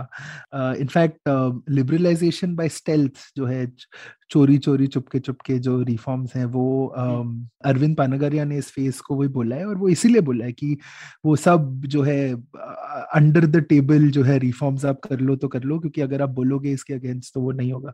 इनफैक्ट जो नाइनटीन नाइनटी वन के भी जो रिफॉर्म्स थे, उसमें भी बहुत यही बोला गया था कि हम कुछ नहीं बदल रहे हैं, सब सेम है, सब कंटिन्यूअस है। नेहरू ने जो बोला था और गांधी ने जो, इंदिरा गांधी ने जो किया था, वही हम भी हम भी वही कर रहे हैं, बस कोई कोई डिफरेंस नहीं है। और वो सब इसीलिए था क्योंकि सोशलिज्म में तब भी, और खैर अब भी प्रीवेलेंट तो है सोशलिज्म, पर तब तो कुछ ज्यादा ही था। अस्सी के दशक में बहुत ज्यादा चेंजेस आए थे, ज्यादातर इसलिए क्योंकि एंड uh, मतलब नेगेटिव चेंजेस सिर्फ अच्छे नहीं, uh, ज्यादातर इसलिए क्योंकि जो पब्लिक स्पेंडिंग uh, जो थी, सार्वजनिक व्यय जो है, उसमें बहुत ज्यादा बढ़ोतरी हुई और uh, uh, इस वजह से अस्सी uh, का जो दशक है उसमें बहुत ज़्यादा चेंजेस आए। तो जैसे अगर मैं आपको कुछ फिगर्स uh, दूं तो जो करंट अकाउंट डेफिसिट जो है, चालू खाते का घाटा, उसका जीडीपी का परसेंटेज अस्सी पचासी के बीच में एक दशमलव सात प्रतिशत था और वो बढ़ के दो दशमलव नौ प्रतिशत हो गया नब्बे तक आते आते। तो वो एकदम से ऑलमोस्ट डबल की तरफ जो है आ गया। और जो अब ये सब हमें फाइनेंस अगर करना था तो हमें पैसे बाहर से उठाने थे, और वो पैसे बाहर से उठाने के लिए हमारा जो ऋण था वो ही बहुत ज्यादा बढ़ गया था। जो अस्सी में वो ऋण बीस बिलियन डॉलर था अमेरिकी डॉलर, वो बढ़ के जब सन नब्बे तक आते आते वो बढ़ के चौसठ बिलियन डॉलर हो गया था। और मतलब इतनी कमाई थी नहीं उस समय, तो बहुत ज्यादा इम्बैलेंस था, बहुत ज्यादा डिसबैलेंस था। मुझे लगता है कि ये डिसबैलेंस इतना नहीं होता अगर गवर्नमेंट की कंटिन्यूटी रहती। तो वो पचासी में, छियासी में, छियासी में वीपी सिंह ने टैक्स रिफॉर्म जब अपने बजट में अनाउंस किए, उसके बाद उनका और राजीव गांधी का कुछ हुआ, तो उन्होंने आ, सरकार जो है छोड़ के एक नई सरकार बना ली और वो सारी माइनॉरिटी गवर्नमेंट्स थी उसके बाद जितनी आई, वीपी सिंह, चंद्रशेखर और नरसिम्हा राव, उसके बाद सब अल्पमत सरकारें थी। तो उनके प्रायोरिटीज ही कुछ और थे, किसी ने इन चीजों पे ध्यान ही नहीं दिया कि ये जो है फिस्कल कंटेन करना है, डेफिसिट कंटेन करना है, या इकोनॉमिक्स को, इकोनॉमिक इंप्रेशन को बेटर करना है, वगैरह वगैरह। तो ये बहुत मेजर प्रॉब्लम थी। और एक और अच्छी चीज जो बहुत लेट हुई वो हुई कि जब हमने, और क्योंकि सोशलिज्म भी प्रिवेलेंट था उस समय, हमने ये सब आ, सारी ये नीतियां तो हमने लागू कर दी, पर एक जो एक मीडियम टर्म रिफॉर्म जो है वो किसी ने कभी नहीं सोचा। सब कुछ पीसमील हो रहा था, सब कुछ शॉर्ट टर्म था, आ, कल कोई नीति बदल दो, परसों ये और बदल दो, आ, उसके अगले दिन कुछ चौथी और चीज कर दो। सस्टेन्ड कोई प्लान नहीं था कि हम कैसे जो है इकोनॉमी को ओपन अप करें। तो सिक्स्थ और सेवन्थ प्लान्स भी जब आप पढ़ें तो उसमें बहुत सारी चीजें लिखी हुई हैं जो दर्शाती हैं कि पॉलिटिकल चेंज तो है, और जो अरविंद सुब्रमण्यन और डैनी रॉड्रिक भी जो लिखते हैं कि एक एटीट्यूडनल शिफ्ट जिसकी वो बात करते हैं अस्सी के दशक में, वो तो दिखता है, पर उसको जब आप पॉलिसी में ट्रांसलेट करो तो वो वो प्लान नहीं है। तो इस वजह से इकोनॉमिक्स में वो इम्बैलेंस आ ही जाता है, क्योंकि आप कहीं आप ज्यादा खर्चा कर रहे हो पर आपको ख्याल नहीं है कि कहाँ से पैसे आ रहे हैं और uh, कितना आपका ऋण uh, है और कितना आपको इंटरेस्ट uh, पेमेंट देना है या कितना समय है वो देने का, वगैरह वगैरह। तो ये सारी चीजें जो है नाइनटीन नाइंटी वन इक्यानवे के जो लिबरलाइजेशन रिफॉर्म्स थे वहां से ये शुरू हुई। और एम डॉक्यूमेंट पॉन्टेक ने लिखा था uh, जब वीपी सिंह मलेशिया से आए थे वापस और उन्होंने उन्हें बोला था कि आप कुछ लिखो, तो उसमें उन्होंने स्पेसिफिकली यही बात लिखी है कि ये डॉक्यूमेंट एक मीडियम टर्म रिफॉर्म एजेंडा है, शॉर्ट टर्म नहीं है। तो हम मैक्रो इकोनॉमिक स्टेबिलिटी पहले लेके आएंगे, उसके बाद हम रिफॉर्म्स जो है शुरू करेंगे। Um, तो वो सोच मुझे लगता है कि अस्सी के दशक में मिसिंग थी। सही, सही बात है। तो यही शायद नाइनटीन नाइंटी वन रिफॉर्म्स का सबसे बड़ा योगदान है ना, कि सिर्फ आप ग्रोथ नंबर को देखेंगे तो शायद ये कहानी मिस हो जाएगी, लेकिन कि किस दिशा में जाना है ये सबसे पहले नाइनटीन नाइंटी वन में बोला कि भाई दिशा तो बदलनी है, और हम लोग उस दिशा में जहां से हम लोग अभी तक चल रहे थे कैसे तो भी, वो हम बदल देंगे। वो एक commitment, political commitment ninety one में है, तब तक उसके पहले थोड़ा इधर थोड़ा उधर चल रहा था। उस मामले में प्रणय, वो जो राजीव गांधी की सरकार थी ना, वो काफी लॉस्ट अपॉर्चुनिटी इंडिया के लिए, जबकि मतलब वो इतनी बड़ी मेजोरिटी भी थी, पर वो पॉलिटिकली भी बहुत मेरे ख्याल से केपेबल सरकार नहीं थी और इकोनॉमिकली भी केपेबल नहीं थी। मतलब ट्रेड डेफिसिट वगैरह बहुत बढ़ गया। उन्होंने जो इंदिरा गांधी ने ओपनिंग शुरू की, वो आई मीन लिबरल माइंडेड थे, लेकिन नारे वारे बहुत थे, इक्कीसवीं सदी की ओर जाना है, लेकिन कोई पंद्रह साल का एक ऐसा प्लानिंग डॉक्यूमेंट तक नहीं निकाल के दिया। राइट, सिर्फ एक नारेबाजी के आगे नहीं बढ़ी गाड़ी। एंड हो सकता है मतलब एक सोच तो ऐसी भी हम रख सकते हैं कि शायद ये स्टेजेस में होता है। तो जैसे उन्होंने राहुल मुखर्जी जो हैं एक प्रोफेसर हैं, उनका एक पेपर है जो उन्होंने दो दो चीज़ों के बारे में बात की है, दो प्रोसेस ऑफ चेंज। एक उन्होंने बोला है जैसे पानी गर्म होता है, तो पानी जब गर्म होता है वो बहुत धीरे धीरे होता है और वो एक पॉइंट के बाद आपको दिखता है कि पानी गर्म हो रहा है, पर वो शुरू से हो रहा था गर्म। और दूसरा दूसरी तरफ है जैसे एक मीटियोर जो है बाहर से आके एकदम से आके स्ट्राइक करता है, तो वो कहीं से नहीं आया, वो बस आप आप जैसे हो आप वैसे ही हो, आपके आसपास कोई चेंज नहीं है, बाहर से एकदम से एक चेंज आता है। तो उनका उनकी जो सोच है वो जैसे पहला जो है टिपिंग पॉइंट है कि एक धीरे धीरे धीरे धीरे धीरे करके आप एक पॉइंट पे आते हो और उसके बाद वो चेंज हो जाता है। तो आपको चेंज तो आपको तभी दिखता है, पर आप ये नहीं देख रहे हो कि वो, लेकिन पीछे से वो काफी देर से पानी गर्म गर्मा रहा है। बिल्कुल। तो अब ये एम्पेरिकल तो इसमें कुछ नहीं है, पर बस सोचने वाली बात है कि ये कौन सा वाला है नाइंटी वन, ये क्या वो धीरे धीरे गर्म हो रहा था कि वो एकदम से ही उबाल आ गया। तो मेरे ख्याल से अब काफी क्लियर है, मतलब पहले मुझे नहीं था, लेकिन ये जो हमने दो तीन एपिसोड किए हैं उसके बाद में श्रुति ने भी बहुत अच्छे से समझाया था और तुमने भी कितनी सारी जो चीजें बताई, दिखता है कि एक तो काफी समय से ये चीज हो रही थी और ऐसा भी नहीं जिसको कहते हैं, मतलब शायद मनमोहन सिंह का वो जो डायलॉग था ना कि मतलब जो जिस आइडिया का टाइम आ गया है तो फिर उसको कोई रोक नहीं सकता है, तो वो मेरे को लगता है ऐसे हल्के में बोला नहीं था, वो उन्होंने देखा हुआ कि आइडिया कब से था पर अब आइडिया का टाइम आया है, तो वो आइडिया होना चाहिए, कितने सारे लोग उसको कर रहे हैं।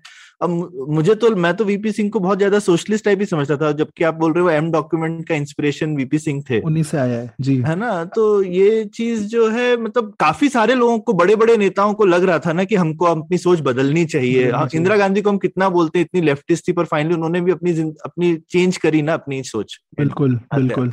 और अस्सी के दशक में तो गवर्नमेंट में बहुत ज्यादा, तो जैसे आप देखें आबिद हुसैन कमेटी रिपोर्ट आई, एक एक नरसिम्हम कमेटी रिपोर्ट आई, एक सुखमय चक्रवर्ती कमेटी रिपोर्ट आई, ये सारी की सारी, अर्जुन सेनगुप्ता कमेटी रिपोर्ट जिसने एक्टिवली बोला कि पब्लिक सेक्टर जो है जितना है सब कुछ आप बंद कर दो बेसिकली उनका ये था। तो ये बहुत सारी ये रिपोर्ट्स। अब ये बात अलग है कि अर्जुन सेनगुप्ता कमेटी रिपोर्ट पे दो साल तक कुछ नहीं हुआ और वो रिपोर्ट पे बहुत टाइम तक, इनफैक्ट वो तो पब्लिश भी नहीं हुई, मेन स्ट्रीम मैगजीन में आई थी वो, गवर्नमेंट ने शायद वो बाहर पब्लिश भी नहीं की। पर हाँ, पर ये आइडियाज ब्रू कर रहे थे, नाइंटी वन के पॉइंट पे उसको एक्ट किया गया और थोड़ा ओपन तो हो गया इंडिया, प्रणय शायद सहमत हो गए। हाँ नहीं नहीं बिल्कुल। हाँ, तो लेकिन बिल्कुल। प्रखर खत्म करने से पहले एक आखिरी चीज ये कि जैसे तुमने बोला कि काफी सारे मीडियम टर्म और इस टाइप के प्लान बने, लेकिन हुए ही शॉर्ट टर्म छोटी छोटी चीजों में फुटकर फुटकर जिसको बोलते हैं, हमने रिफॉर्म किया, तो क्या रह गया और और अभी तक क्या रह गया है? um, तो एक तो मेरे को लगता है कि ये मेरा पर्सनल व्यू है कि इकोनॉमी या इकोनॉमिक डेवलपमेंट एक मूविंग टारगेट है, तो हम अगर कुछ अचीव कर लेते हैं तो हम फिर और ज्यादा सोचते हैं और हमारा वो फिर नया बेंचमार्क हो जाता है और फिर हम सोचते हैं कि अरे हमने कुछ अचीव किया ही नहीं। तो एक तो मुझे लगता है वैसा है। दूसरा, तो उस हिसाब से अगर देखें तो बहुत कुछ अचीव करना है पर अगर हम बेंचमार्क कांस्टेंट रखें कि कहाँ से शुरुआत हुई थी और साठ साल सत्तर साल में आज हम हमारी इकोनॉमी कहाँ आई है, अम, मुझे लगता है कि दो तीन चीजें हैं जो बहुत ज्यादा चेंज करनी चाहिए। पहली तो एक जो कैपिटल अकाउंट कन्वर्टेबिलिटी जिसे बोलते हैं कि आप विदेश में आप क्या चीजें खरीद सकते हैं, आप कितनी चीजें ला सकते हैं, आप क्या आप वहां पे प्रॉपर्टी खरीद सकते हैं कि नहीं खरीद सकते। तो ये वाली जो चीजें हैं वो कुछ जो इन्होंने बोला था नाइंटी वन रिफॉर्म्स के टाइम पे, ये सारी बातें हुई थी कि ये सब बदलेगा, धीरे धीरे करेंगे। हाँ, करेंगे, सुन रहे हैं। तो वो एक मुझे लगता है कि नहीं हुई। दूसरी मेजर जो मुझे लगता है जो इन्हें करना चाहिए वो यही है कि पब्लिक सेक्टर को इंडस्ट्री जो है, मतलब एयर इंडिया बेचने में इतना टाइम लग गया और एयर इंडिया एक इतना पॉलिटिसाइज्ड, इतना पब्लिक, इतना मीडिया में इतना ये है, पर डिसइन्वेस्टमेंट uh, जिसे बोलते हैं, मेरे को लगता है वो बिल्कुल, इनफैक्ट पब्लिक सेक्टर एंटरप्राइजेस बढ़ी रही हैं अभी तक, uh, तो वो uh, वो मुझे लगता है एक बहुत ही बड़ा फेलियर है नाइंटी वन रिफॉर्म्स का। इनफैक्ट आई थिंक प्रणय ने एक बार बताया था मेरे को, मतलब अभी फाइनली एयर इंडिया बिक भी गई, लेकिन पांच साल में कुछ ऐसे प्रणय सौ से ज्यादा नई शुरू हो गई है ना। हम्म बहुत, तो तीन सौ से ज्यादा हो गई। तीन सौ से ज्यादा, अरे बाप, तीन सौ ज्यादा एयरलाइंस, नहीं नहीं नहीं public sector company, public sector enterprises तीन सौ ज्यादा, और अगर आप स्टेट गवर्नमेंट्स की ऐड कर दे तो हजार से ज्यादा, बहुत ज्यादा। तो एक हजार एक सौ तकरीबन सरकारी कंपनियां हैं भारत में। ये देवेश कपूर का एक पेपर है, उसमें उन्होंने जिक्र किया है। खैर, लेकिन और प्रखर, लैंड, लेबर, कैपिटल, ये तीन चीज जो हम लोग कहते हैं वो भी तो रिफॉर्म नहीं हुआ है अभी तक। वो तो इनफैक्ट बिल्कुल भी नहीं हुआ है। तो एक अनिरुद्ध बर्मन है, उस उ, उनका मैं कुछ पढ़ रहा था, तो उन्होंने भी यही लिखा था कि सोच जो है टॉप पे बद, एकदम टॉप पे शायद सोच बदल गई, पर वो ट्रिकल डाउन जो है वो नहीं हुई। तो लेबर को आप अब अभी तक इतने सारे जितने एक्ट्स हैं जो फिफ्टीज के एक्ट्स हैं, वो अधिकतर एक्ट्स अभी भी चलते आ रहे हैं। लैंड की अगर बात करें, खैर उसमें बहुत ज्यादा और भी ऑपरेशनल प्रॉब्लम्स हैं, पर एटलीस्ट पॉलिसीज तो डेफिनेटली इवॉल्व नहीं हुई है। तीनों चीजों में नहीं हुआ। कैपिटल तो मैंने बताई, कैपिटल कन्वर्टेबिलिटी नहीं है, पर लैंड uh, और लेबर दोनों ही it's It's, there's a long way to go. बिल्कुल, वो वो दुखड़ा रोने के लिए एक और एपिसोड करना पड़ेगा कम से कम, तो वो और फिर कभी करेंगे। लेकिन प्रखर, बहुत बहुत शुक्रिया हमारे साथ जुड़ने का इस पुलियाबाजी में। और इस एपिसोड का अंत हम थोड़े अलग तरीके से करेंगे। अभी तक तो हम लोगों ने उन्नीस सौ सत्तासी तक की बात की, लेकिन उसके बाद क्या हुआ वो एक थोड़ा थ्रिलर मूवी जैसा है। तो हम लोगों ने सोचा कि प्रखर को ही बोलेंगे, वो कहानी पूरी बयां करे विस्तृत में। तो प्रखर वो करेंगे, आप सुनिए और आप बताइए हमें ये एपिसोड आपको कैसा लगा। बहुत बहुत शुक्रिया प्रखर, और इसी बात पर ये पुलियाबाजी खत्म करते हैं। और आप सुनिए किस तरीके से कहानी आगे बढ़ती है उन्नीस सौ इक्यानवे तक। और खत्म होने से पहले, अब पुलियाबाजी का अपना चैनल है यूट्यूब पे, तो आप लोग सब्सक्राइब कीजिए, बेल आइकन दबाइए, ताकि आपको हमेशा इत्तला मिल जाए कि हमारा नया एपिसोड उस पर आ रहा है। तो जरूर खुद भी देखिए और दूसरों को भी बताइए कि अब पुलियाबाजी का खुद का चैनल है यूट्यूब पर। धन्यवाद। Thank you Pranay, thank you Saurabh. उन्नीस सौ सैंतालीस में भारत ने कई अन्य विकासशील देशों की तरह आर्थिक विकास की अपनी खोज में समाजवादी योजना और संरक्षणवाद को अपनाया। अर्थव्यवस्था की कमांडिंग हाइट्स पर सरकार के दशकों के नियंत्रण, व्यापार के लिए उच्च बाधाएं, विदेशी निवेश पर सख्त नियंत्रण और कई हस्तक्षेपों की परिमाण स्वरूप धीमी वृद्धि हुई। उन्नीस सौ अस्सी के दशक के अंत तक सरकारी खर्च ने देश की साख को कम कर दिया और भारत की आर्थिक स्थिति अस्थिर हो गई। सुधारों की तत्कालिकता को अब नकारा नहीं जा सकता था। उन्नीस सौ उनासी के अंत तक भारतीय विदेशी भंडार केवल दो महीने के आयात को कवर कर सकता था। खाड़ी युद्ध के दौरान लागू किए गए प्रतिबंधों ने तेल आयात बिल को लगभग दो गुना कर दिया और पहले से ही विकट स्थिति को बढ़ा दिया। चूंकि मुद्रास्फीति और घाटा दोनों दोहरे अंकों में चढ़ गए, क्रेडिट रेटिंग एजेंसी मूडीज ने अगस्त उन्नीस सौ नब्बे में संभावित गिरावट के लिए भारत को क्रेडिट वॉच पर रखा, जिससे क्रेडिट जुटाना और भी कठिन हो गया। उन्नीस सौ उनासी में प्रधानमंत्री वीपी सिंह के नेतृत्व वाली अल्पमत सरकार ने स्थिति को सुलझाने की कोशिश की, लेकिन सिंह ने अपनी राजनीतिक पूंजी सरकारी नौकरियों में जाति आधारित सकारात्मक कार्रवाई के विस्तार पर खर्च कर दी। सांप्रदायिक दंगों या लड़खड़ाती अर्थव्यवस्था से निपटने में असमर्थ उनकी सरकार ने तीन सौ चौवालीस दिनों में विश्वास खो दिया। सिंह के उत्तराधिकारी के रूप में चंद्रशेखर ने नवंबर उन्नीस सौ नब्बे में अल्पमत सरकार का नेतृत्व किया। चंद्रशेखर की सरकार को कांग्रेस का भारी समर्थन प्राप्त था। एक महीने के भीतर बाजार उन्मुख वित्त मंत्री यशवंत सिन्हा ने राजकोषीय घाटे में दो प्रतिशत की कटौती करने की योजना की घोषणा की। चल रही आर्थिक कूटनीति के परिणाम स्वरूप जनवरी उन्नीस सौ इक्यानवे में आईएमएफ ने एक दशमलव आठ बिलियन डॉलर का ऋण भारत को दिया। फिर भी यह केवल चालीस दिनों के आयात को खरीदने के लिए ही पर्याप्त था, क्योंकि भारतीय रिजर्व बैंक ने रुपए का निश्चित विनिमय दर को बनाए रखने की कोशिश की। सिन्हा को अपने फरवरी के बजट में आईएमएफ से फंडिंग सुरक्षित करने के लिए आर्थिक सुधारों की घोषणा करनी। कांग्रेस पार्टी ने बजट में देरी करने के लिए सरकार को मजबूर किया। मार्च में कांग्रेस पार्टी ने प्रधानमंत्री पर अपने नेता राजीव गांधी की निगरानी करने का आरोप लगाया और समर्थन वापस ले लिया। चंद्रशेखर, जो प्रधानमंत्री थे, ने केवल सात महीने कार्यालय में रहने के बाद इस्तीफा दे दिया। अगले ही दिन एस एंड पी ने भारत की क्रेडिट रेटिंग को डाउनग्रेड कर दिया। भारत के अपने दीर्घकालिक ऋणों को चुकाने की क्षमता में विश्वास की कमी का ये एक संकेत था। सिन्हा के पास विकल्प नहीं थे। अंतिम उपाय के रूप में उन्होंने अधिक विदेशी मुद्रा पर बातचीत करने और कम से कम आवश्यक आयात के लिए भुगतान करने के लिए भारत का सोना बेच दिया। लेकिन भारत की साख नीचे थी और खरीदारों ने सोने को भारत के तिजोरियों में रहने देने के बजाय उसे भौतिक रूप से विदेशों में भेजने पर मजबूर किया। इस कठोर उपाय से जुटाई गई धनराशि केवल एक महीने के आयात के लिए भुगतान कर सकती थी। आर्थिक नीति सुधारों से जरूरी एक और चीज थी, एक कार्यशील सरकार। संकट के बीच एक नया चुनावी चक्र सामने आया। जैसे ही चुनावी प्रचार चल रहे थे, श्रीलंकाई अलगावादी समूह liberation tigers of Tamil Eelam ने सबसे आगे चल रहे राजीव गांधी की हत्या कर दी। उन्नीस सौ इक्यानवे के चुनाव में पिछले चुनाव की तरह किसी और पार्टी को स्पष्ट बहुमत नहीं मिला, पर कांग्रेस पार्टी ने सबसे अधिक सीटें जीती। जून उन्नीस सौ इक्यानवे में राव पीवी नरसिम्हा राव ने भारत के नौवे प्रधानमंत्री के रूप में शपथ ली। एक और नाजुक अल्पसंख्यक सरकार का नेतृत्व करने की अब उनकी बारी थी। पद संभालने से एक दिन पहले राव ने अपने कैबिनेट सचिव नरेश चंद्रा से पूछा, क्या आर्थिक स्थिति इतनी खराब है? नहीं महोदय, आर्थिक स्थिति और भी ज्यादा खराब है। तब तक भारत का भंडार केवल दो सप्ताह के आयात के लिए निधि दे सकता था। यदि सुधारों में कोई भी देरी होती, भारत आधिकारिकता तौर पर अपने ऋणों को चूक देता।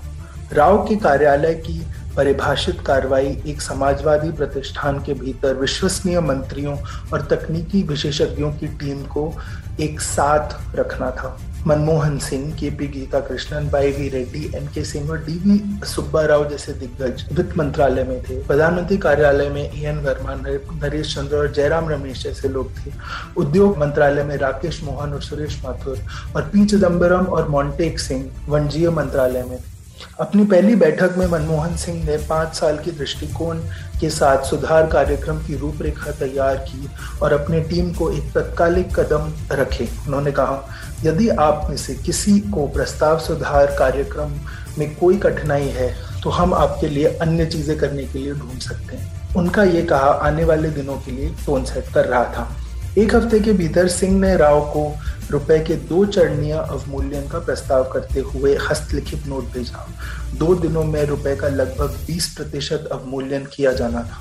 अवमूल्यन के बारे में, में पूरी गोपनीयता थी। राव और सिंह पुराने रक्षक कांग्रेस पार्टी के समाजवादियों और विपक्ष तक तो पहुंच रहे थे। अल्पमत सरकार के रूप में इन समूहों का समर्थन करना सबसे महत्वपूर्ण था, पर अवमूल्यन के बारे में सिर्फ कुछ चंद चार या पांच जनों को ही पता। एक जुलाई को पद ग्रहण करने के आठ दिन बाद रुपए का अवमूल्यन सात प्रतिशत और नौ प्रतिशत तक बैक चैनलों के माध्यम से किया गया। संचार केवल भारतीय रिजर्व बैंक के अधिकारियों, सिंह और राव के बीच ही था। राजनीतिक वर्गों के भीतर अफरा तफरी मच गई। राव को अपनी पार्टी और के भीतर और विपक्ष और समाजवादियों की प्रतिक्रियाओं के बीच अपनी अल्पमत सरकार के अस्तित्व के लिए डर था, इसलिए उन्होंने सिंह को दूसरे अवमूल्यन पर रोकने के लिए बुलाया। ये उसी सुबह था, तीन जुलाई की सुबह, जिस दिन दूसरा अवमूल्यन होना था। हालांकि रुपए को ग्यारह फीसदी तक अवमूल्यन करने की प्रक्रिया पहले से ही गति में थी और सिंह ने राव को बताया कि ये हो चुका है। एक सस्ते रुपए का मतलब था कि भारतीय निर्यात बाजार में अधिक प्रतिस्पर्धी हो सकती थी और यह बहुत आवश्यक विदेशी मुद्रा ला सकती थी। यह सुधार तभी प्रभावित होता जब व्यापार सुरक्षा के जटिल ढांचों को ध्वस्त कर दिया जाता। आलूवालिया ने मोन्टेक सिंह आलूवालिया ने प्रधानमंत्री वीपी सिंह के लिए सुधार ब्लूप्रिंट के रूप में दस्तावेज का मसौदा तैयार किया था, जिसमें निर्यात को प्रोत्साहित करने और आयात शुल्क और लाइसेंस को कम करने की सिफारिश की गई थी। तीन जुलाई को दूसरे अवमूल्यन के बाद ही इनमें से कुछ सुधारों को कम करने का अवसर मिला। आलूवालिया आवश्यक सुधारों के माध्यम से वाणिज्य मंत्री चिदम्बरम के साथ चले, एक नीति तैयार की और राव और सिंह को इसे मंजूरी देने के लिए बोला। सभी आठ घंटों के भीतर हुआ। अगले दिन चिदम्बरम ने व्यापार सुधारों की घोषणा की। जब आर्थिक सुधार चल रहे थे, राव का राजनीतिक डर सच हो गया जब उनकी सरकार को पंद्रह जुलाई को लोकसभा में अविश्वास प्रस्ताव का सामना करना पड़ा। एक तीसरी अल्पसंख्यक सरकार गिरने वाली थी। अपनी पार्टी के भीतर और बाहर अहम सहमति बनाने के उनके प्रयासों के बावजूद कठोर नीतिगत परिवर्तन के लिए पर्याप्त समर्थन नहीं था। लोकसभा में पहले भाषण में राव ने संस्कृत के श्लोकों के साथ पार्टियों से अपील की और आर्थिक सुधारों की आध्यात्मिक हस्ताक्षेप के रूप में पेश किया। शायद आध्यात्मिक रूप से पर्याप्त नहीं, यह देखते हुए कि दक्षिणपंथी राष्ट्रवाद भारतीय जनता पार्टी ने सरकार के खिलाफ मतदान किया। वामपंथियों को एक दुविधा का सामना करना पड़ा। सुधारों के पक्ष में मतदान का मतलब था प्रो मार्केट सुधारों को मंजूरी देना और उनकी विचारधारा के खिलाफ जाना, लेकिन अन्यथा मतदान का मतलब था भारतीय जनता पार्टी के साथ गठबंधन करना और राजनीतिक अस्थिरता को लुभाना। इसके बजाय वामपंथियों ने बाहर निकलने का विकल्प किया। राव की सरकार गिरते गिरते बच गई। हालांकि वे वोट से बच गए, राव और सिंह स्तंभित थे। उन्होंने राष्ट्रपति आर वेंकटरमन जैसे शक्तिशाली सहयोगियों को भी अलग कर दिया, जो इस बात से नाराज थे कि उन्हें मुद्रा अवमूल्यन के पेश से बाहर कर दिया गया था। उन्होंने सिंह को दूसरे अवमूल्यन के साथ आगे नहीं बढ़ने के लिए भी कहा था। इस भारी दबाव के बावजूद राव और सिंह डटे रहे। चौबीस जुलाई को सरकार ने एक दूसरे के चार घंटे के भीतर औद्योगिक लाइसेंस और बजट की घोषणा की। भारत ने विदेशी निवेश का अब स्वागत किया। सरकार ने सार्वजनिक क्षेत्र के विनिवेश की भी घोषणा की और इसने एकाधिकार और विदेशी मुद्रा निवेश के को नियंत्रण करने वाले अधिनियमों के तहत लाइसेंसिंग प्रक्रियाओं को महत्वपूर्ण रूप से कम कर दिया। निजी कंपनियां बाजार की मांग के अनुसार उत्पादन कर सकती हैं और कीमत और गुणवत्ता पर प्रतिस्पर्धा कर सकती हैं। एक नियमित स्थापित किए गए एक नियमित स्थापित किए गए और अर्थव्यवस्था को नियंत्रण करने वाली पुरानी संस्थाओं को भंग कर दिया गया। भारत निजी उद्यम के मूल्य को पहचानते हुए बाजार आधारित अर्थव्यवस्था की ओर बढ़ रहा था। यह सिर्फ एक नीतिगत बदलाव नहीं था, बल्कि एक वैचारिक बदलाव। भारत ने सुधारों के कारण भुगतान संतुलन के संकट को कम कर दिया। इस प्रक्रिया में इसी वर्ष के भीतर भारत ने विश्वसनीयता हासिल कर ली और आईएमएफ और विश्व बैंक से ऋण प्राप्त कर लिया। यह सब चुने जाने के महज एक महीने के अंदर हुआ। हालांकि बहुत कुछ हासिल किया जा चुका था, लेकिन ये तो सिर्फ शुरुआत थी। अगस्त उन्नीस सौ इक्यानवे में सरकार ने बैंकिंग क्षेत्र सुधारों पर एम नरसिम्हम के नेतृत्व वाली समिति की घोषणा की, राजा चिलैया के नेतृत्व वाली कर सुधार समिति की घोषणा की और विदेश निवेश संवर्धन बोर्ड की स्थापना की। इसके बाद के दशकों में मनमोहन सिंह के इन उन्नीस सौ इक्यानवे के बजट भाषण में उल्लिखित विचारों को विभिन्न विचारधाराओं और पार्टी संबंधताओं की सरकारों द्वारा साकार और कार्यान्वित किया गया। उन्नीस सौ इक्यानवे के सुधारों में कई सबक हैं। वे संकट को आम सहमति की ओर बढ़ाने के लिए आवश्यक राजनीतिक पैंतरेबाजी के लिए प्लेबुक प्रदान करते हैं। वे विचारों की भूमिका को प्रदर्शित करते हैं। आर्थिक विचारों को किसी भी सरकार या नीतिगत बुनियाद ढांचे के भीतर विकसित और प्रतिपोष करने की आवश्यकता होती है और अंत में वे सिखाते हैं कि बाजारों और निजी उद्यमों को अपनाने से ही भारत की किस्मत बदली गई। धन्यवाद।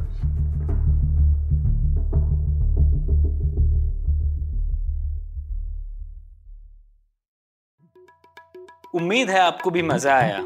यह पॉडकास्ट संभव हो पाया है तक्षशिला इंस्टीट्यूशन के सपोर्ट के कारण।